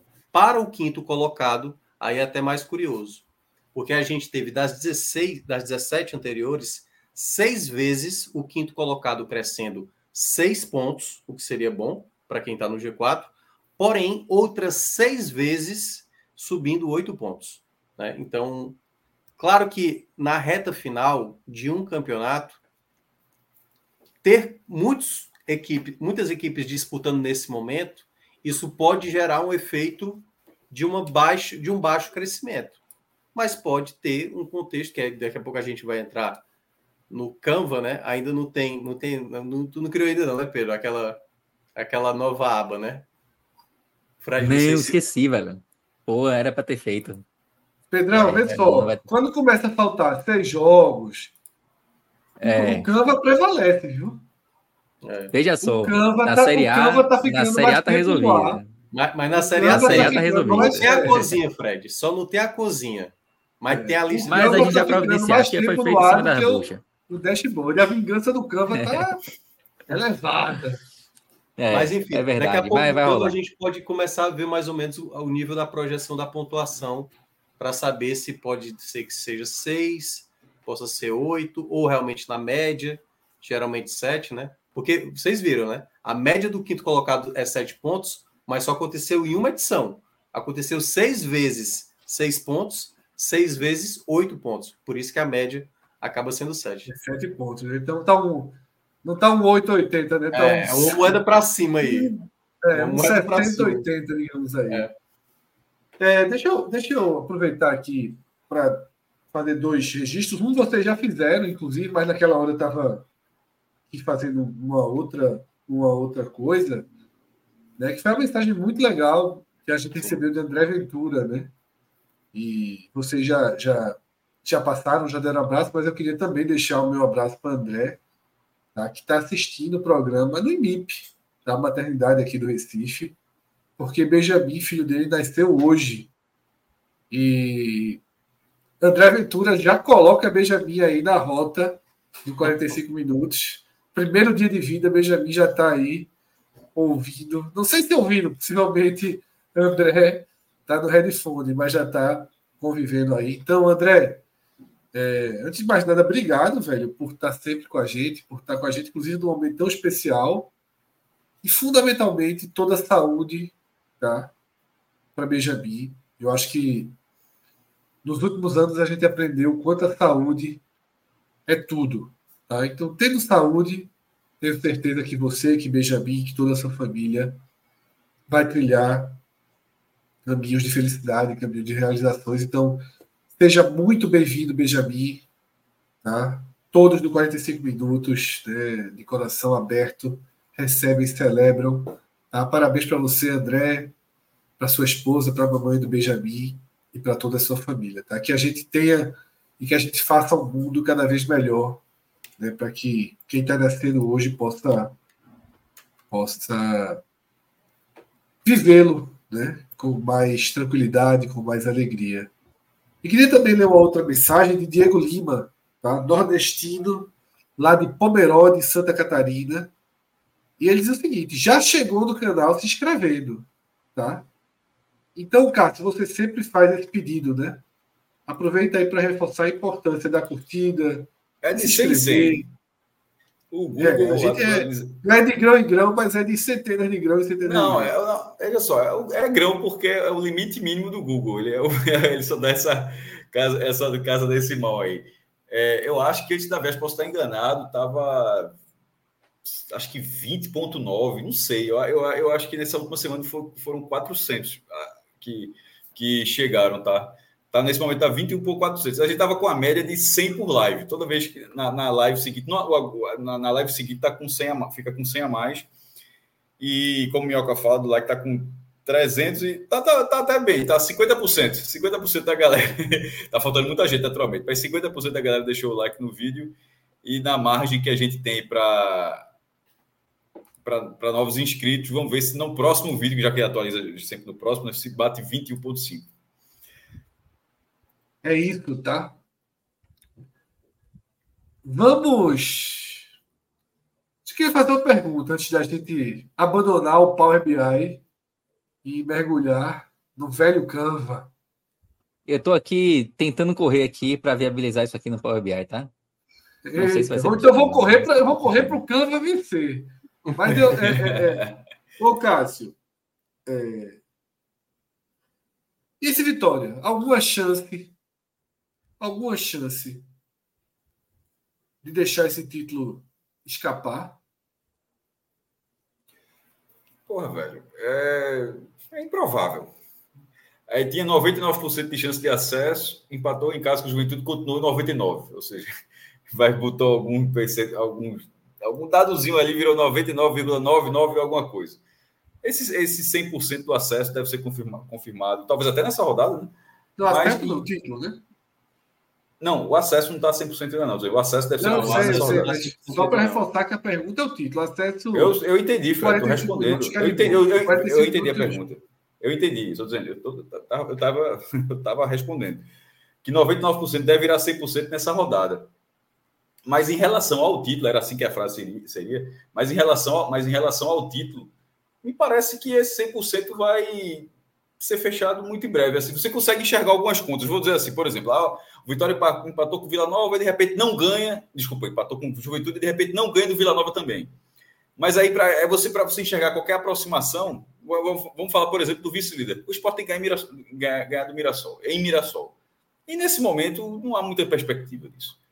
E, ou seja, o Vitória teria que novamente do Barradão não ganhar para o esporte vencer fora de casa um perfil de adversário que ele não ganha, para na outra rodada o esporte pegar um adversário dificílimo em casa, que é o Atlético Goianiense, e o Vitória jogaria fora também, mas o Vitória ainda poderia, é, é, dentro disso tudo, só o empate, se acontecesse isso tudo, o esporte ganhar, que começaria a ficar ruim, porque depois teria esporte Vitória virando um confronto direto. Hoje não é um confronto direto, hoje é só um jogo de tabela. É muita coisa para acontecer num campeonato que não vem acontecendo essas coisas. Aquele 6 a 0 do CRB no Vitória foi um acidente de percurso muito, muito grande. É assim. É, é muito curioso é, esse negócio da campanha de Vitória. De vez quando, ponto, ponto de corrida acontece isso. Em 2009, o Flamengo foi campeão brasileiro, levando 5 a 0 do Coritiba. O, Bra... o Flamengo. Isso foi no meio do campeonato. Dali para o final, o Flamengo foi campeão brasileiro, o Coritiba foi rebaixado. e tem um 5 a 0 para o Coritiba no meio daquele campeonato. É um pouco desse RB, que mete 6 a 0 e depois sai da briga e o que levou de 6 a 0 tá arranca para ser campeão.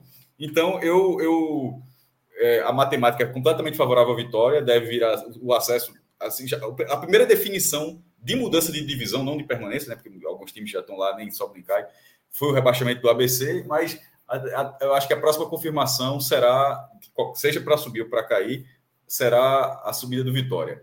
E sobre, a, sobre, o, e sobre o título, é, seria algo. A gente pode, quando vai para o Nacional, se estivesse aqui, eu não colocaria nenhum, nenhum, nenhum real em outro time ainda. Tem essa Obviamente, aposta. A gente, inclusive, fez essa aposta. A gente apostou no título do Vitória e do Esporte. Lá atrás, a gente apostou nos dois. Estamos encaminhando aí. Vencer. Pedro, pode até entrar no Beto Nacional. Só para confirmar essa nossa aposta, tá? Mas lembro que a gente está apostado no Esporte, no Vitória e no Gigante na Série A. Gigante está apertando a conta. Viu? Veja só. É... se, se me perde o Palmeiras amanhã, veja só, desculpa, o Botafogo não tem como perder esse campeonato, não, mas se me perde o Palmeiras amanhã, vai ficar pelo menos animado e acompanhar o campeonato. É.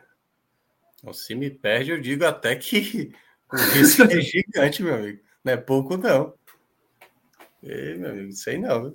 A derrota. É, mas tá na reta, começa, já está começando a entrar na reta final. Assim, tem que, a gente até falou. Ter... O Flamengo vai ter seis jogos em casa dos nove que terá, meu amigo. É, tem uma turma aí que. Sei não, viu? Perder amanhã é. Veja só, é, é... vai ganhar, não é possível, não é possível. Vai ser, não vai ser possível. E o Bragantino tem confronto direto ainda, né? É, que é Flamengo e Bragantino. E o, e o Bragantino enfrenta o Botafogo também. Tem, tem Olha, amigo. Eu não cravo. Não, a gente Botafogo... tem. A, se o Botafogo for campeão, chega a 630 na nossa conta. Se o esporte for campeão, chega a 236. Isso aí não vai chegar. Se o Vitória for campeão, a gente está na humildade. A gente colocou mais no esporte que no Vitória. Chega 187 e 45. E se o Flu for campeão, aquilo é de quê? Da Libertadores, é? Deve ser, né? É. é, é. E se o Flu for campeão, chega a 211. Então os campeões aí podem trazer quase mil reais né, para o podcast. A gente tá pelo mas... Botafogo, pelo Fluminense. Mas na Série B só vai bater um, pô. A gente vai ter que. Então, um a gente vai perder. Então, mas 187 com 600 e pouco, 211, dá quase mil. ah, tá 630 é. Botafogo, verdade, verdade. verdade. É, tem mil reais aí com Botafogo, Fluminense e Vitória.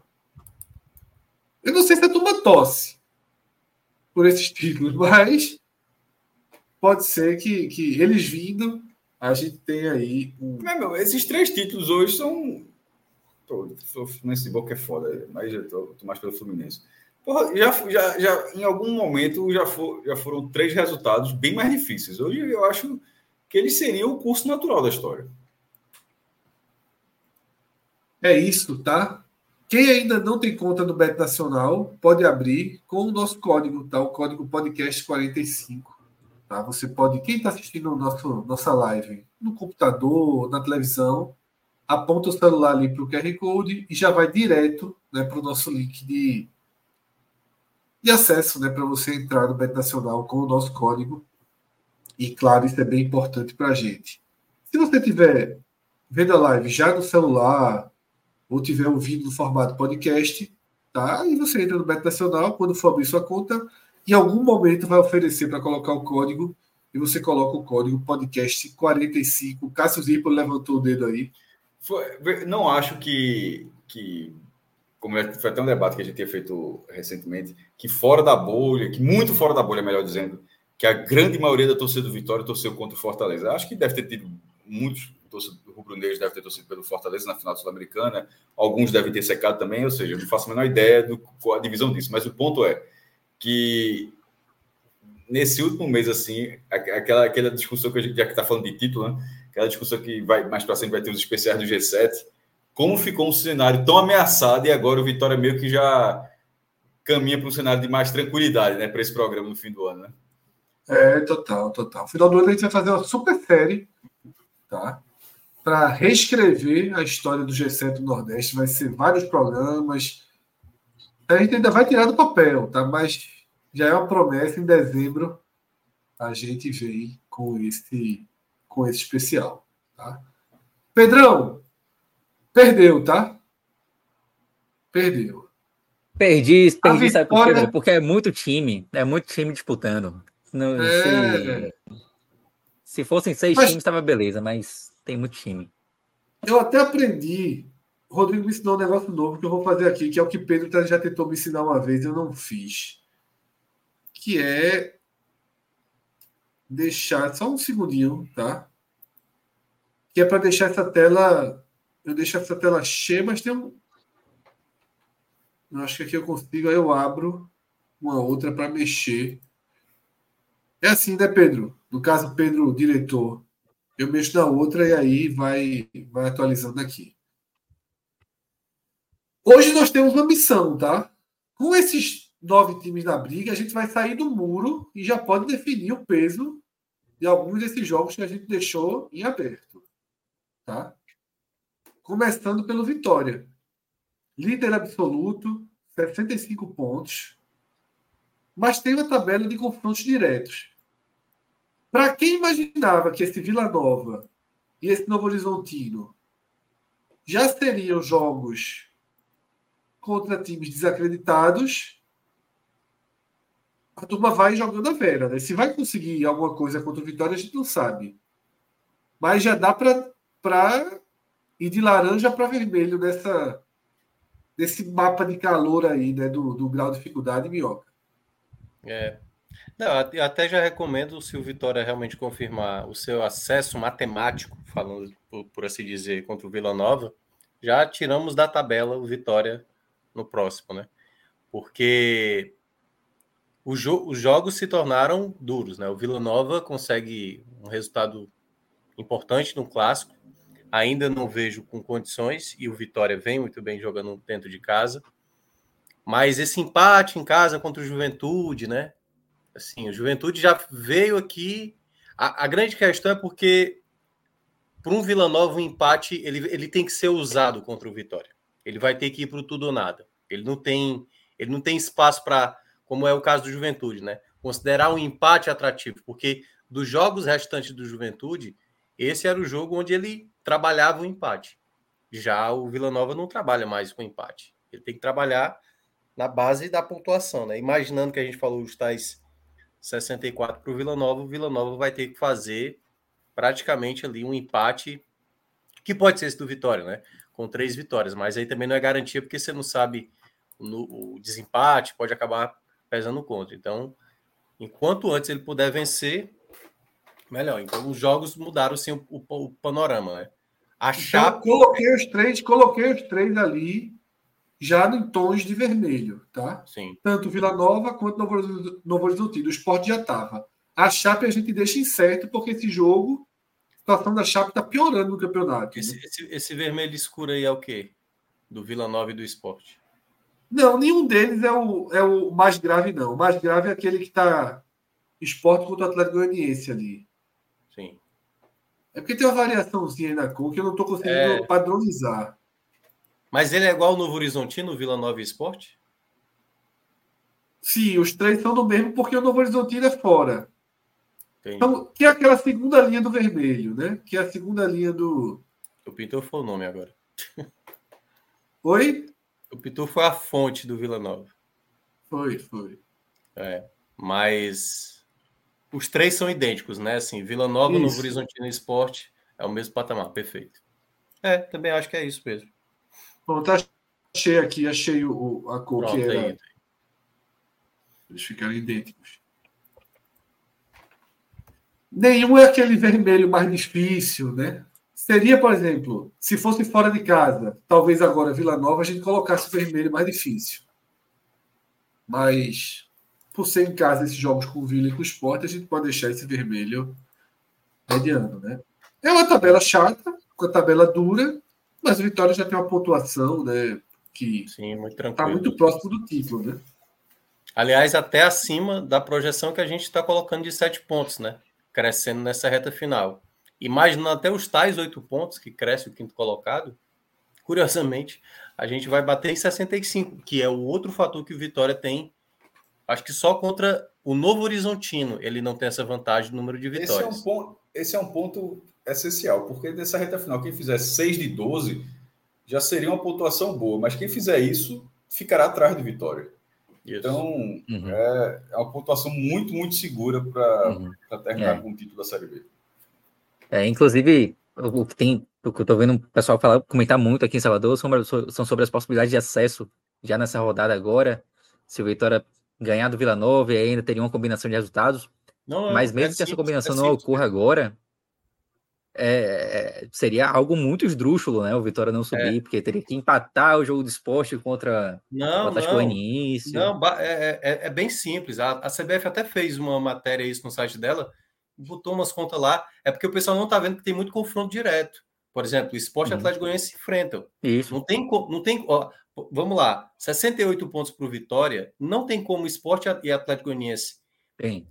Basta que um empate nessa rodada agora, já não tem como os dois juntos passarem o ah, Vitória. Uhum. Ou o Esporte Atlético Goianiense. Então basta que haja um tropeço, ou do Esporte, ou do Atlético Goianiense, uhum. ou do Criciúma ou do Juventude. Um dos quatro. Uhum. Basta que um desses quatro empate é na isso. rodada mas o Vitória tô... já garante o é. acesso. Mas o que Peraí, eu tô dizendo é que se o Vitória mesmo, ganhar, mesmo...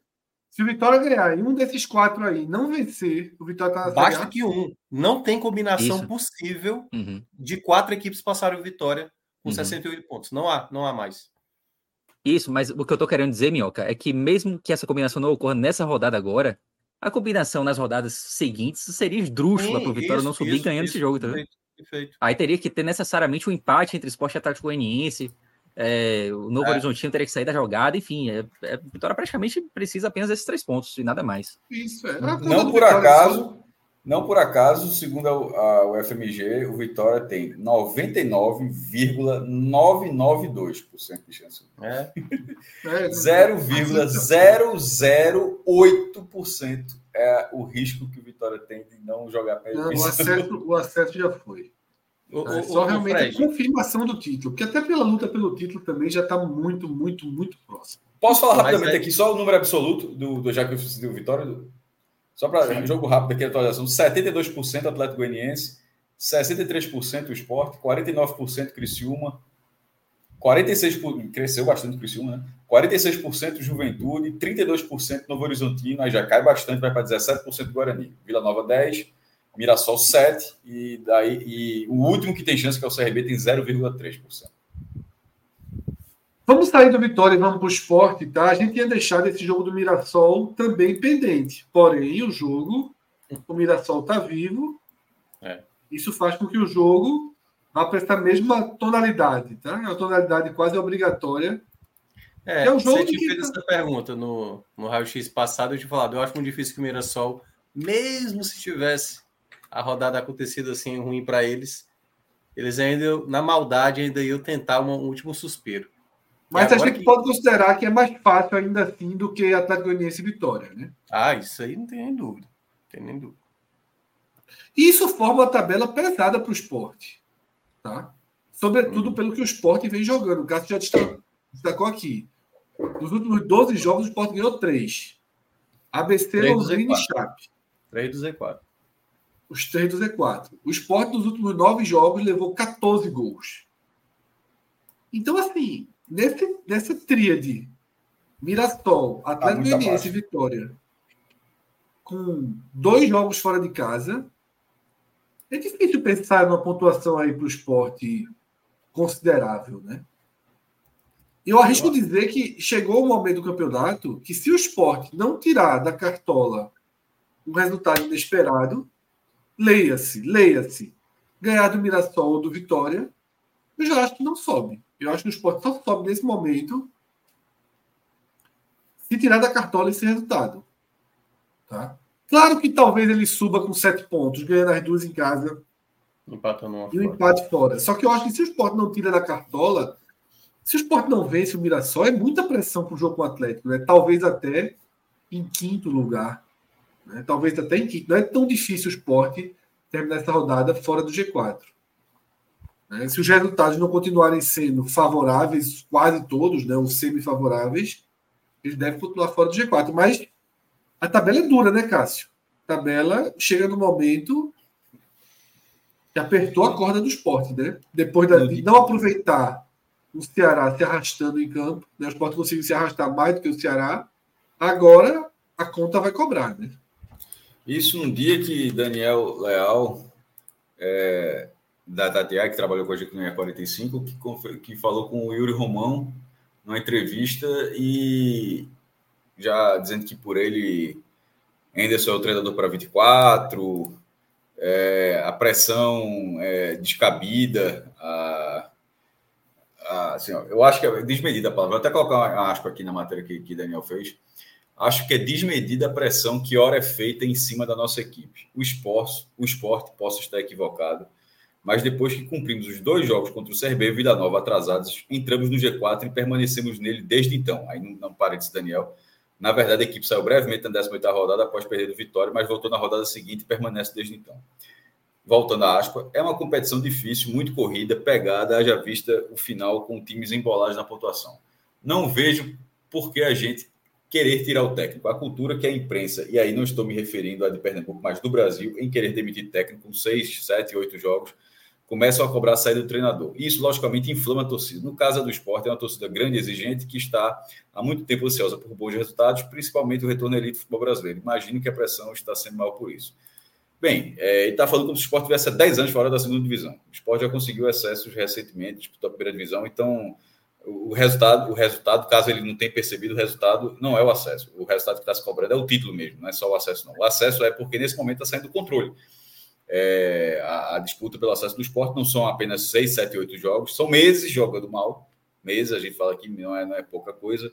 E não é questão de que tem que tirar ainda, só essa não é a questão, mas, é, mas é, eu, eu, eu, tento entender quando o Yuri fala assim, porque é um pouco da leitura do advogado. Se o advogado, se o diretor jurídico do esporte falou que falou de, de, de Igor Cariús, de não tirar o jogador por causa daquilo, aquilo é uma linha total da direção de não melindrar absolutamente nada do elenco. É, assim, o medo de perder o elenco é muito grande. Assim, é, é assim, é visível a cada declaração. Então, é, essa, essa, essa frase ela, tá, ela não está relacionada necessariamente com, necessariamente, creio eu, com o que Yuri acha de tudo que está acontecendo no esporte. Talvez seja mais com que talvez seja uma fala realmente do presidente, sendo um presidente para não inflamar, não é inflamar a torcida, para não inflamar o próprio elenco do esporte não sentir uma, uma é, pressão maior. É uma entrevista estratégica, né, cara? Estratégica, exatamente. Não é nessa, exatamente o que ele acredita. Se for, se for, é preocupante, inclusive, se for o que ele acredita. Então, eu, eu, eu, eu vou dar, deixar a margem de que, de que faltando quatro jogos para encerrar a campanha do esporte na Série B, é, e ele, obviamente, olhou a tabela, está como a gente está olhando, ele não, ele, eu duvido que ele olhe a tabela e acha que está que é, que tá quase lá. Eu acho que ele vê um risco, como qualquer pessoa racional, que olha a tabela vai enxergar, e Yuri é uma pessoa racional. Então, é, dessa forma, eu acho que é da forma como o vice-jurídico falou. Assim, é para blindar, para melindrar, para não criar qualquer problema. Isso, eu, infelizmente, eu acho grave. Eu acho que se chegou, se, se a relação com o time é dessa forma, vai ter que ser terminado, vai ter que terminar o ano desse jeito. Assim, não, é, ia ser muito pior, porque assim me parece, me parece óbvio, por exemplo, para deixar mais claro o que eu quero dizer, que se o esporte subir, a, a remontagem do elenco ela tem que ser assim, brutal. Mas se o presidente, por exemplo, não pode dizer um negócio desse. Ele não pode chegar e dizer ó, que 15 vão embora. Que, toda vez que tem a Série B, tem aquela, aquela, aquela conversa de que tem que manter a base. Claro que alguns jogadores permanecem, é óbvio. Até porque na hora que termina a temporada, um mês depois o cara já está jogando tudo de novo. É, mas ele não falaria isso. Ele já, já pelo contrário, já, tá, já banca o treinador para o ano que vem. Pode até ser que seja o treinador dele, de fato, ano que vem. Mas eu acho é, a palavra que o Fred utilizou é a palavra que eu utilizar também. Eu acho que é uma entrevista mais estratégica do que o que. Eu achei também. É, eu achei. É, é, é, a frase é dele. Foi, ele deu a entrevista, entrevista é, para Daniel, ou seja, entrevista é, a Vera. Mas, precisava, né? Precisava. Mas, né? é, precisava, mas, mas, vou, mas vou ser sério, precisava, mas eu achei ruim. Assim, deixando bem claro, vou ficar em cima do. Achei uma entrevista ruim. Eu, eu, eu, eu, eu é uma entrevista. Mas estratégica. É, mas é estratégica só. Né? Mas eu só, vou concluir que é só estratégica para um lado, que é o que eu estou querendo dizer. É estratégica para um lado. Ela é sempre estratégica para o lado do elenco do esporte. Total. Ela, não, ela, ela nunca. Ela, ela, ela, é, é por isso que eu estou falando do medo assim, do elenco, parece ser muito grande. Ela nunca é, pelo menos, não, não, não consigo não venho conseguindo interpretar dessa forma, ela nunca é estratégica em relação a uma relação com a torcida. É sempre mais de, é, de, de conseguir manter a relação com o time, o empenho do time, blá blá blá, aquela coisa toda, mas nunca ele nunca consegue, talvez talvez seja difícil naturalmente de fazer ao mesmo tempo que ele consegue, consegue fazer isso com o time, de conseguir fazer isso com a torcida, porque na hora que parte da torcida olha a entrevista e e a quantidade de gente que, que parece decepcionado parece ser maior, sabe? Não, não parece, é isso aí, pô, tá certo. Então, claro que sempre vai ter essas figuras, mas sempre ter, tipo, pô, como é que numa situação dessa, do jeito que tá, o cara já vem dizer que o cara renovou com o treinador, que o cara é o treinador para 24, ou seja, você acaba criando um treinador que nesse momento é uma, um, um imã de pressão em relação a tudo isso que o esporte está vivendo, e você vai lá e assegura o treinador para 24. Não precisa dizer, ele precisa dizer isso, essa é a, un, é a única forma de referendar Anderson, é já assim dispor para qualquer cenário. Então, assim, eu, eu acho que uma, uma é a minha opinião, naturalmente, só isso, nada mais não. Um pouco equivocada, ela protege um lado, talvez seja o lado mais importante no momento, que é o lado do time, mas ela acaba não dialogando com muita com uma boa, com boa parte da torcida. Mas, a, mas nessa reta final, meu irmão, se, se, se, se foi assim até se foi assim até agora, e na, nas palavras do próprio Yuri Romão, ele enxerga o time no G4 desde então, é como o trabalho de Anderson nos títulos que ele ganhou da Série B, no próprio acesso do Bahia, ele não muda. Cada cabeça do cara é o seguinte: eu já fui campeão disso aqui três vezes. No caso do Bahia do passado, estou subindo o Bahia. No caso do Sport, estou subindo o Sport. Eu estou errado? Eu estou certo. É, eu acho que é assim que ele se enxerga e até agora, até, até esta rodada, até a 34 rodada, continua certo. Mas está isso aqui de ficar errado. Eu só quero o seguinte, sabe, cara? Se o Sport não subir, eu quero que o presidente cumpra a palavra e mantenha a Anderson. Não, mas eu acho que era, assim, a, pergunta era, a pergunta não era relacionada ao acesso, será? Eu quero que ele cumpra a palavra e mantenha a Ederson. Siga com a Ederson até a, a eleiçãozinha dele. A frase do treinador foi assim: por mim, a frase, inclusive, é, a frase, inclusive, é brincadeira. Por mim, Anderson Moreira é o técnico até o ano que vem. Pode escrever, dois pontos. Pelo presidente, é o técnico até 2024. Veja Abel Ferreira do Palmeiras. Aí termina Pronto. assim: veja então, assim, Se não subir, ele fica com o Ederson de novo. Até a eleição dele. Ele usa Anderson de cabo eleitoral da eleição dele. Tá? Mas é isso. Tá? A situação do esporte é de forte a tabela é chata. A tabela é chata. Tem tabela condição chata. De, tem condição de fazer bons jogos? Tem. Só não faz há muito tempo. Isso. Só, e aí, cara, só não faz há muito, tabela muito chata, tempo. Dentro dessa tabela chata, aqui na tela a gente já visualiza isso, tá? Se o Criciúma vencer o ABC em casa. E se o Juventude venceu o Ituano em casa, nem com o empate o esporte permanece no G4. Não importa o que aconteça entre Atlético Goianiense e Novo Horizontino. Um deles amanhã passa o esporte, seja qual for o resultado. Se der empate, o Atlético passa, e é o melhor dos resultados, ainda assim. Se o Atlético ganhar, obviamente passa. E se o Novo Horizontino ganhar, o Novo Horizontino empate em pontos, mas passa porque o Novo Horizontino é o melhor time nos critérios de desempate. Então o esporte precisaria do ABC ou do Ituano para não enfrentar o Atlético na Ilha do Retiro na rodada 36 fora do G4. Um time que já não vem respondendo seria uma pressão é, gigantesca, tá? Então esse é o desenho do esporte, um desenho preocupante. A gente só enxerga ali três pontos. Mesmo assim, esses três pontos dependeriam de um contexto contra o Sampaio. Os outros três jogos o esporte precisa jogar consideravelmente mais do que vem jogando para poder pensar em vencer um ou dois deles, tá? Mas é isso. O Atlético Goianiense, que joga um futebol melhor do que o do esporte, apesar da virada que levou no clássico contra o Vila, esse jogo do Mirassol também começa a ficar um vermelho mas assim, sobretudo depende obviamente, depende do que, do que acontecer. É, é porque vai depender muito. O Mirassol não tem muito lastro, né? Para, por exemplo, o Vila então, Nova. a gente deixa ele, rodada, a gente deixa ele dessa é, cor ainda, é, certo, Era isso né? que eu ia recomendar, porque se o esporte vence o Mirassol, o Mirassol se torna uma ótima oportunidade para ele. Então eu vejo hoje ainda um jogo bem em aberto.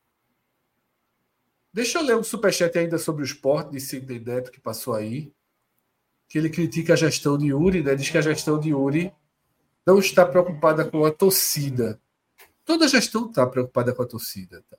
Isso aí, nem, nem se preocupe, porque eu não sei se está preocupada com coisas que deveriam estar dentro do esporte. Mas com a opinião da torcida, lógico que está, porque depende da torcida para ser reeleito. Pedro e Cássio, vocês concordam dessa projeção do Atlético que está aí? Tá? Um jogo vermelho moderado contra o Novo Horizontino, depois vermelho pesado contra o esporte. Tá?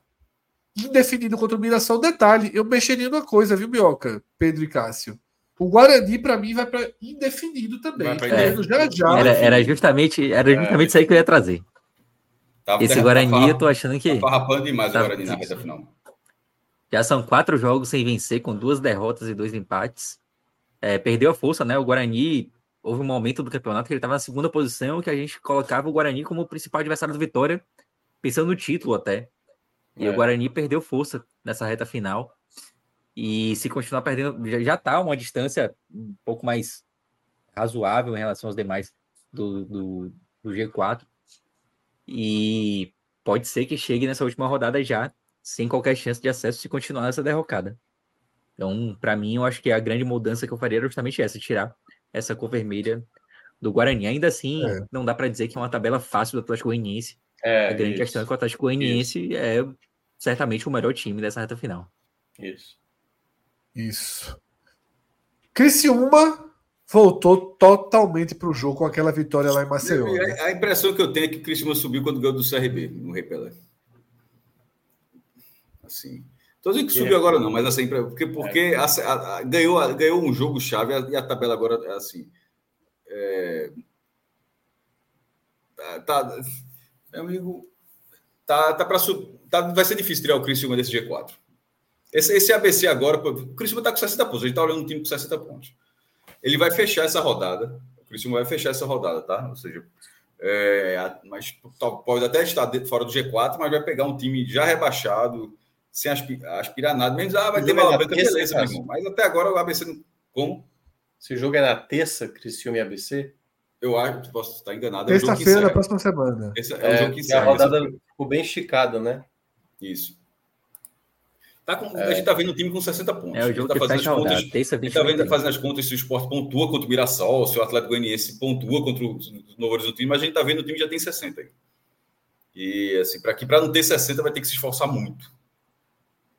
E aí, Cássio, a matemática é tão, tão insana nesse momento que eu já acho que Londrina e Guarani, o torcedor do esporte tem que começar a torcer para Guarani.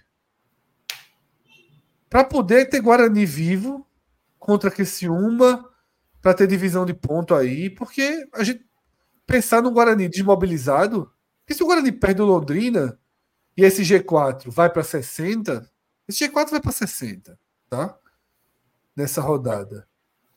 O Guarani é. ficar com 55, 56 fica muito para trás, pô.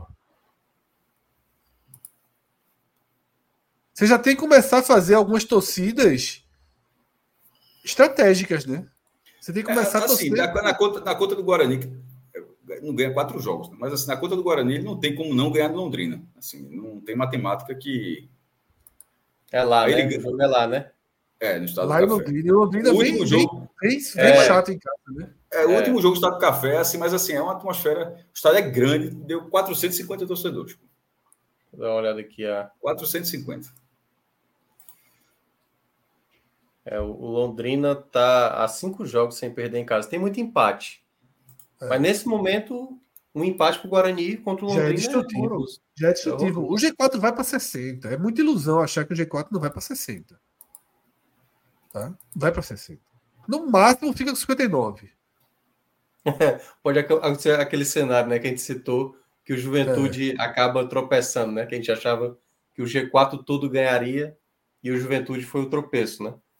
É. E aí, falando do Juventude, Minhoca, o Juventude não tem um pontinho vermelho pelo caminho, nem laranja. É vários tons de verde, 50 tons, 50 tons de verde né, pelo caminho, né? É, tem um, tem um, um contexto da ponte, que a ponte está muito. O jogo da ponte bom foi o jogo do esporte, né?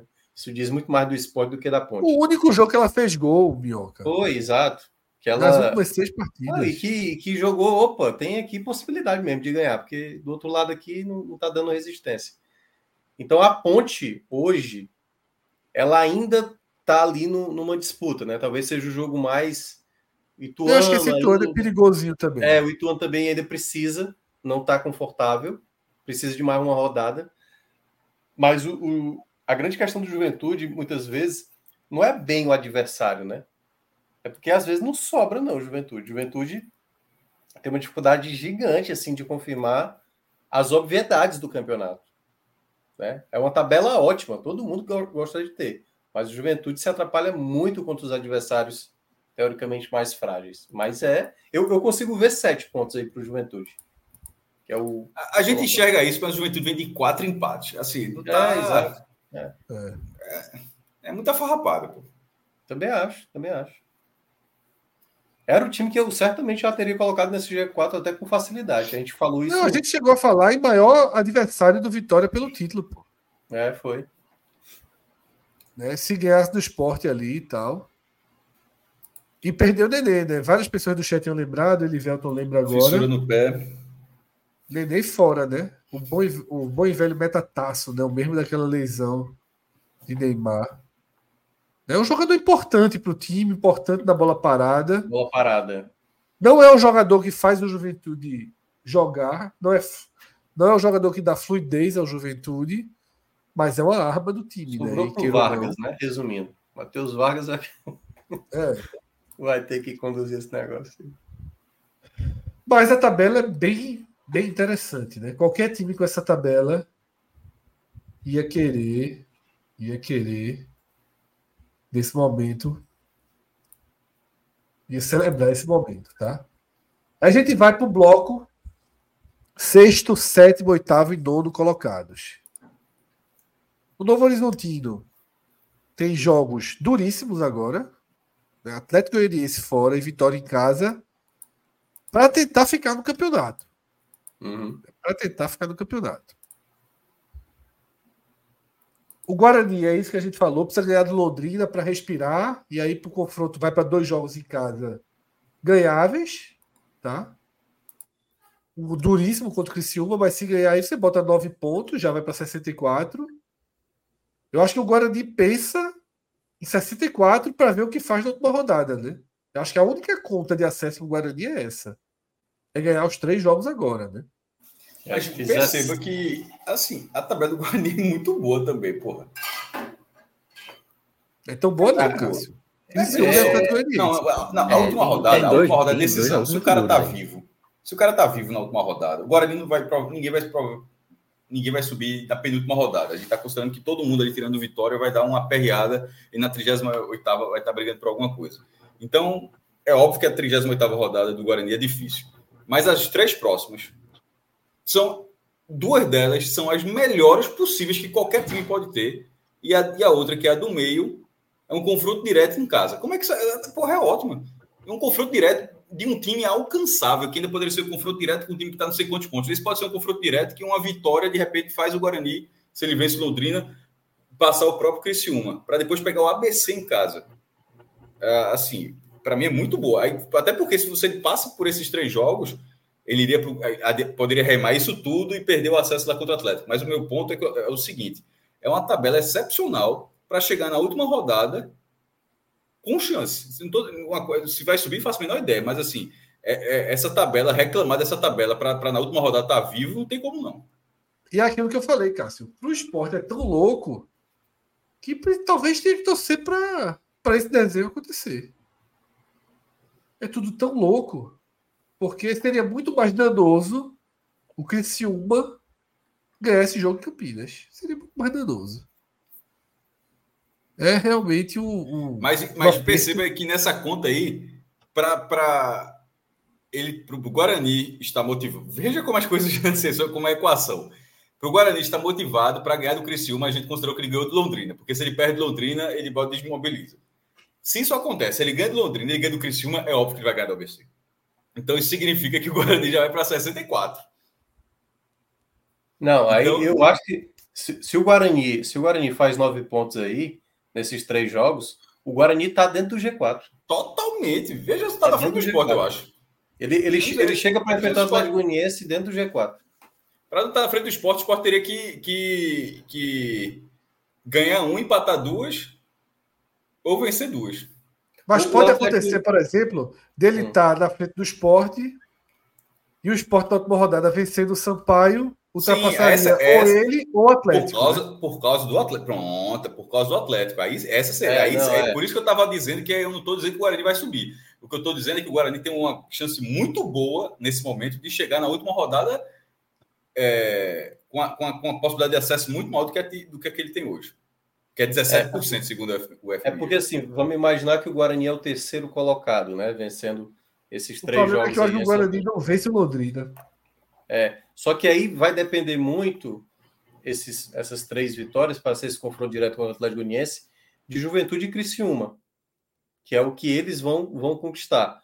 Se por acaso o Juventude, que tem uma tabela boa, né, for muito bem, ele pode ser o quarto. Aí o, o, o Guarani pode ser esse quarto colocado. E aí ele, ele com o esporte vencendo na última rodada, ele se obriga a ter que vencer o Atlético Goianiense fora de casa. E já no mais o empate resolveria. Isso. Sobre o Vila Nova, se ganhar do Vitória, pode botar 12 pontos aí na conta, viu? não sei não. É, é, é a única. Uhum. Mas, mas é, é um jogo dificílimo e é a única opção que o Vila Nova tem, né? Exatamente. Pela pontuação é. baixa. E aí o Vila Nova pode se desmobilizar já para esses três jogos perdendo pro 66, porra. Ponto demais. Se ganhar do Vitória, né? Se não ganhar do Vitória, acho que não, não faz nem. Não, mas a gente já tem isso, a gente já tem isso nesse programa. A gente já, já. nesse programa. O Vila Nova é o contrário do Guarani. O Guarani ele vai tentar chegar na última rodada para brigar pelo acesso. O Vila Nova, o acesso dele é domingo. Se ele, se ele ganhar domingo, depois ele, ele vai ter um corredor, vai torcer por alguns resultados, é. mas assim, o Vila Nova está jogando o acesso dele domingo. Depois ele tem obrigações. Verdade. É. Mas assim, é porque eu tô falando mais do desempenho da equipe, certo? Eu não acho que se ele vencer o Vitória, ele faz os outros nove, não. Ele tem ótima chance de fazer nove pontos. Mas eu não, não confio muito Não tem obrigação. obrigação, obrigação, obrigação você pode não cumprir. Obrigação ele tem. Mas eu, eu, é porque eu tô falando assim, o futebol do Vila Nova, para mim, é porque eu, aquele Mas nosso último é um clássico. A gente colocou até o Cássio no, no finzinho, o Cássio no mínimo o agasalho do, do, do Vila Nova, né, Fred? Lembra? A gente botou Exatamente. não. o não. Tá mais vivo que o Ceará da gente. Não, não, não, não vou nem falar, é... eu não vou nem falar é. isso porque é até covardia. Até porque o Ceará fez questão, né? Não, de, veja só, eu quero saber se eu, naquela discussão, a, a, a, aquela discussão ela se encerra da seguinte forma: a gente está analisando a tabela do Vila Nova. É, se encerra. Por fim, o Mirassol, tá? Tem uma tabela dura. sexta-feira, meu Deus. Os dois jogos em casa são chatíssimos, tá? um está relacionado ao outro, porque se ele vence o esporte, ele fica vivo de novo. Se ele perde o esporte, ele pode desmobilizar. Agora, tá a distância, apesar de ser três pontos, tem muito time na frente, né? Eu acho muito difícil que esse campeonato vá além dos seis primeiros. Eu acho muito difícil. Então, eu acho que a vaga se redefine ali entre esporte, Atlético, Criciúma e Juventude. Mas o Mirassol eu... não precisa concordar é. com a gente, né? Tem todo o direito. Exato, é porque é isso que eu ia falar. Eu acho que pode até. Eu, eu não vou botar o G6, porque o Guarani me vence o Londrina, aí a gente começa a falar que o Guarani está muito na disputa, né? Eu, eu vejo que eu vejo que é capaz de duas equipes na próxima rodada dar a Deus essa possibilidade. Assim, não matematicamente falando, mas praticamente dizendo assim, agora na base do milagre. Vila Nova que... e Mirassol.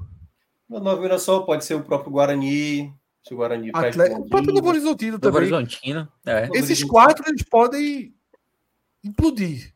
É porque assim, se o Novo Horizontino é. perde e a, a, projeção do quarto vai para 60, quatro pontos restando nove é muito mesmo. É muito ponto, aliás. É, é muito ponto. É por isso que esse vitória, quarteto aí, é. esse quarteto aí tem que trabalhar na base. Isso a gente fazendo a projeção dos 60 pontos, é? 60 pontos. Até porque, é, exatamente. Se é 60 pontos, é, teoricamente o esporte está empatando, né? Apesar de que. Ah, não, é, pode acontecer, né? Atlético Goianiense empatar, Criciúma e Juventude vencerem, né? O esporte ser, Isso. ser o quinto com 59. Mas, enfim, quarto colocado com 60, essa turma aí não tem o que fazer, não. É tentar vencer na rodada. É. Eu acho que esse é o desenho, né? Dessa rodada. Uma rodada que tem como pontos determinantes Esporte com alto risco de deixar o G4. Tá? Criciúma caminhando para os 60 pontos. Juventude também. Tá? Atlético Goianiense com jogo chave contra o Novo Horizontino. E essa turma daí jogando a sobrevivência em jogos duros. Tá? O Novo Horizontino pega o Atlético Goianiense fora. O Guarani pega o Londrina que é um jogo fácil, mas que o retrospecto recente do Londrina passou a tirar pontos da equipe de, do, do, povo de cima, sobretudo quando joga em casa. O Vila Nova tem o jogo mais difícil que pode existir hoje na Série B, que é o Vitória em Salvador. E o Mirassol tem o jogo do papel difícil, porque é o segundo colocado, que é o Sport, é um time que perde pouco no campeonato, apesar dos pesares, perde muito pouco. Mas é um jogo chato. Tá? É um jogo que a gente não pode chegar a dizer, ah, o Sport leva 14 gols em 9 jogos, vai levar 2, 3 gols e o Mirassol vai ganhar. Até acho que o Mirassol é favorito. Mas é um jogo de, de... com algum grau de dificuldade. Eu acho que o balanço é, é esse, né? Deixa eu fazer uma pergunta para você para casa, né, sobre o esporte. O, o, jogo, o jogo começa amanhã, o jogo até é muito importante, Atlético Goianiense e Novo Horizontino. O esporte perderá a posição, aconteça o que acontecer. É, o, o Atlético Goianiense é melhor empatar com o Novo Horizontino. E, e aí eu já estou co, co, considerando o resultado do esporte futuramente, certo? Um empate do, do esporte fora de, fora de casa contra o Mirassol. É melhor então que tenha um empate também aí, ou o Atlético Goianiense é melhor logo vencer? Eu prefiro é, empate ou vitória do Novo Horizontino. Eu também. Sério? Caramba. Eu também. Porque o jogo seguinte é Sport Atlético Goianiense. É. Não, eu sei, não, é, eu até já estava pensando nisso.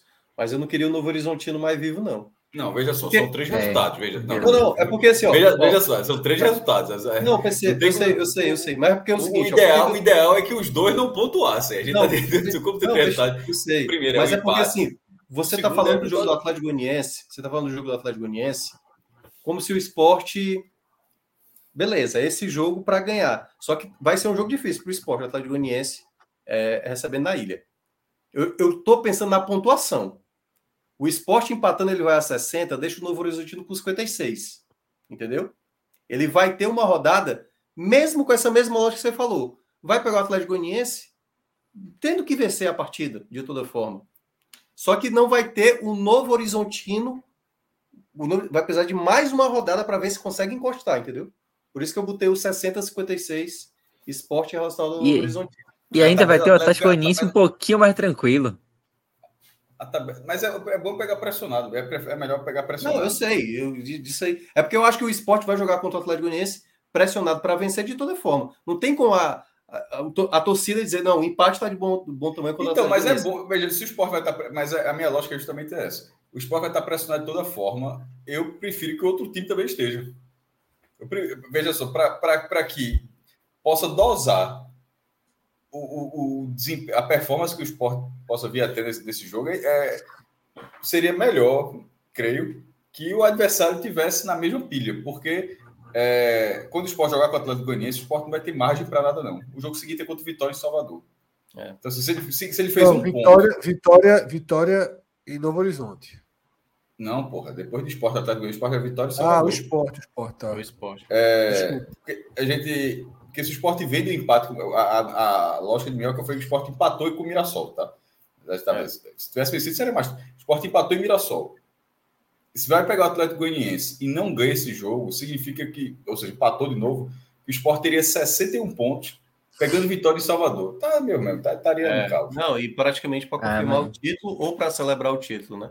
Mas é, é porque eu falei eu... mais isso, era assim, tentar matar logo esses quatro aí, sabe? A turma aí já uhum, desanimou é na próxima rodada. Uhum. Eu acho Por também. Que, eu preferia, é, eu preferia pegar o Atlético Goianiense um pouco mais tranquilo e, além de tudo, com o Novo Horizontino um pouco mais atrás também. Ter esse conforto do Novo Horizontino meio saindo da briga. Então, eu acho que o melhor para o esporte é que o Atlético Goianiense vença logo. É, o argumento de vocês foi bom. O argumento de vocês não é ruim, não. Pra mim foi só uma pergunta, Mas... né? Eu nem, nem falei. É. Eu só falei assim, não, aliás, eu até falei, né? Eu disse que é melhor talvez matar logo esses quatro, deixar só os cinco aí, sabe? E secando, é. obviamente, juventude aí, o Criciúma de alguma forma. Eu, eu, vou dizer uma coisa muito sincera. Eu acho que se o esporte não ganhar do Mirassol, o esporte não sobe mais, não. Se der empate, tu acha que. Não, vamos lá. Vou, vou fazer o resumo resumido. O esporte derrota, precisa de... derrota, eu acho que sim. Derrota, eu concordo. É, o esporte precisa de quatro pontos. Nos próximos dois, dois, é isso? É. Sem esses quatro pontos, eu acho que o acesso. Não, disso aí eu concordo. Disso aí eu concordo. É, chegou a hora, assim, do, do, do limite extremo, tá? Três. Três. Três Abaixo de três não tem mais jeito. Aí vai ter que ir para ganhar para fazer com o Vitório que fez com Três em quantos jogos, pô? Não entendi. Três em Dois jogos. Mirassol e Atlético Goianiense. Certo. Mirassol e Atlético Goianiense. Porque, veja só, se não, vai ter que fazer com o Vitório que fez com o Inter naquela Série A. É, conseguiu um resultado totalmente... Jogo, a história do esporte tem esses jogos. Tá? Eu venho dizendo, eu só não estou mais desanimado e frustrado com a permanência do esporte, porque eu acho que por bola o esporte não sobe mais já há algum tempo. Porque o esporte tem dessas em sua, em sua, em sua história. É chegar, e aí chegou em Salvador ganhou o jogo. Tá todo mundo, eita, desanimou, bababá, chegou em Salvador ganhou o jogo. Isso.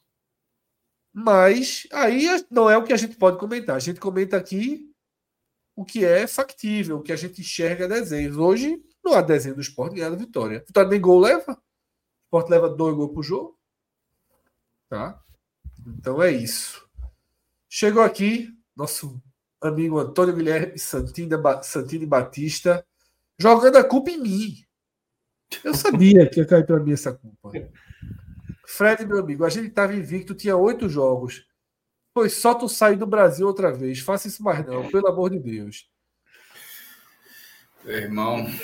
Eu agora só posso viajar até 7 de abril, até 14, 7 ou 14. Veja só, meu, eu tô tão pessimista que eu já ia dizer 14 de abril. Que é quando começa o passaporte do homem, o passaporte do homem é carimbo demais, viu? Eu mostrou lá, impressionante. E esse, e esse joguinho, esse joguinho aí fora do, do do Brasil, que foi, que foi o do Ceará. Meu Deus do céu. Fred, fala o seguinte. Que atuação nojenta. É, Como via... estragar a noite de sexta-feira? Ô, Fred, viagem Melhorou um pouquinho por causa de Toró. Melhorou um pouquinho por causa de Toró. Mas faz o seguinte, ó. Viagem em agosto. O time já tem essa sina de que agosto nunca dá certo. Pô, viagem em agosto. Minha esperança ano que vem era a Copa América, mas não vai parar, né? Não vai parar, não. Não vai parar. Nem, nem subindo para a Série A, viu? Só para só explicar. É, eu vi. Mas é isso, tá? O que finamos aqui, né? Talvez a Gamenon amanhã. A gente decide pelo meio do caminho. Tá, tá valendo a mas... amanhã, já que quinta é raio-x é, Mas amanhã só se, só se for depois, meu irmão, do... dos jogos. Né? Botafogo e Palmeiras. É, eu vou chegar tarde. O jogo Fortaleza é 9h30, eu vou chegar tarde. É. Bom jogo para se assistir amanhã, né? Bom, os dois, o do Fortaleza também. É, mas o Botafogo e Palmeiras é melhor. É isso, tá? Quinta-feira, raio-x da Série A. Sexta-feira, telecast Mirassol Esporte.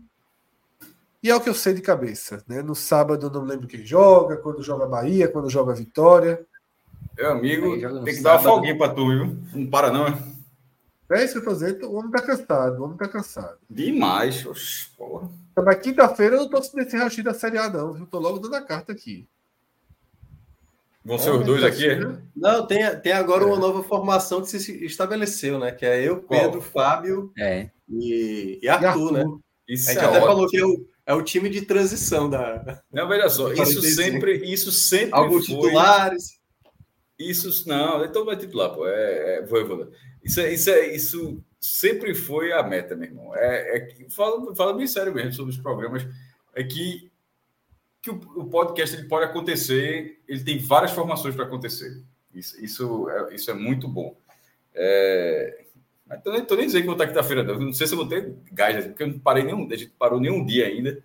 Tipo, chegou ontem, já está na live de hoje, já tem Fred já quer meter sem H menor amanhã.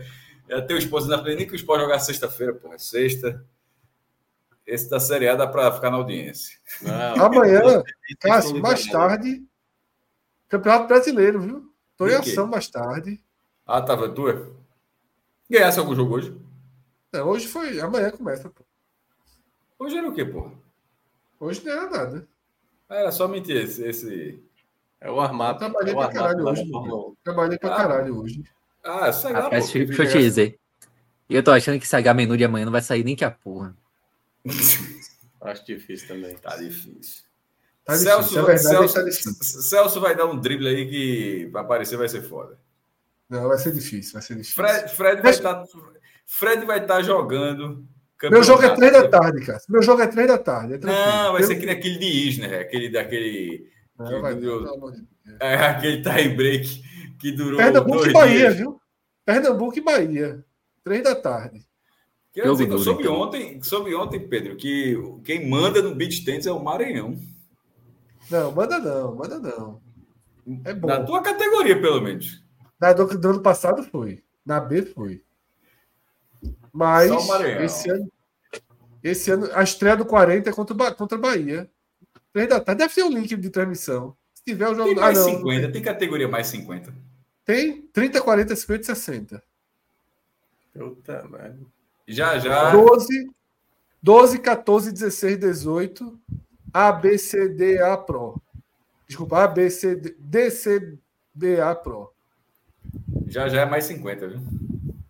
Toca minha. Minha esperança maior de continuidade no, nos troféus é mais 50. A 40, é a turma uni... novinha tá chegando. Fred vai unificar todas as idades. Na próxima década. A gente vai acompanhar essa trajetória. Ele vai acompanhar essa trajetória. Fred vai unificar Deus todas, as idades, todas as idades da história do beat Deus te ouça. É isso, tá? Acabou. Valeu, Acabou. galera. Até a próxima. Tchau, tchau. Valeu, Pedro Minhoca.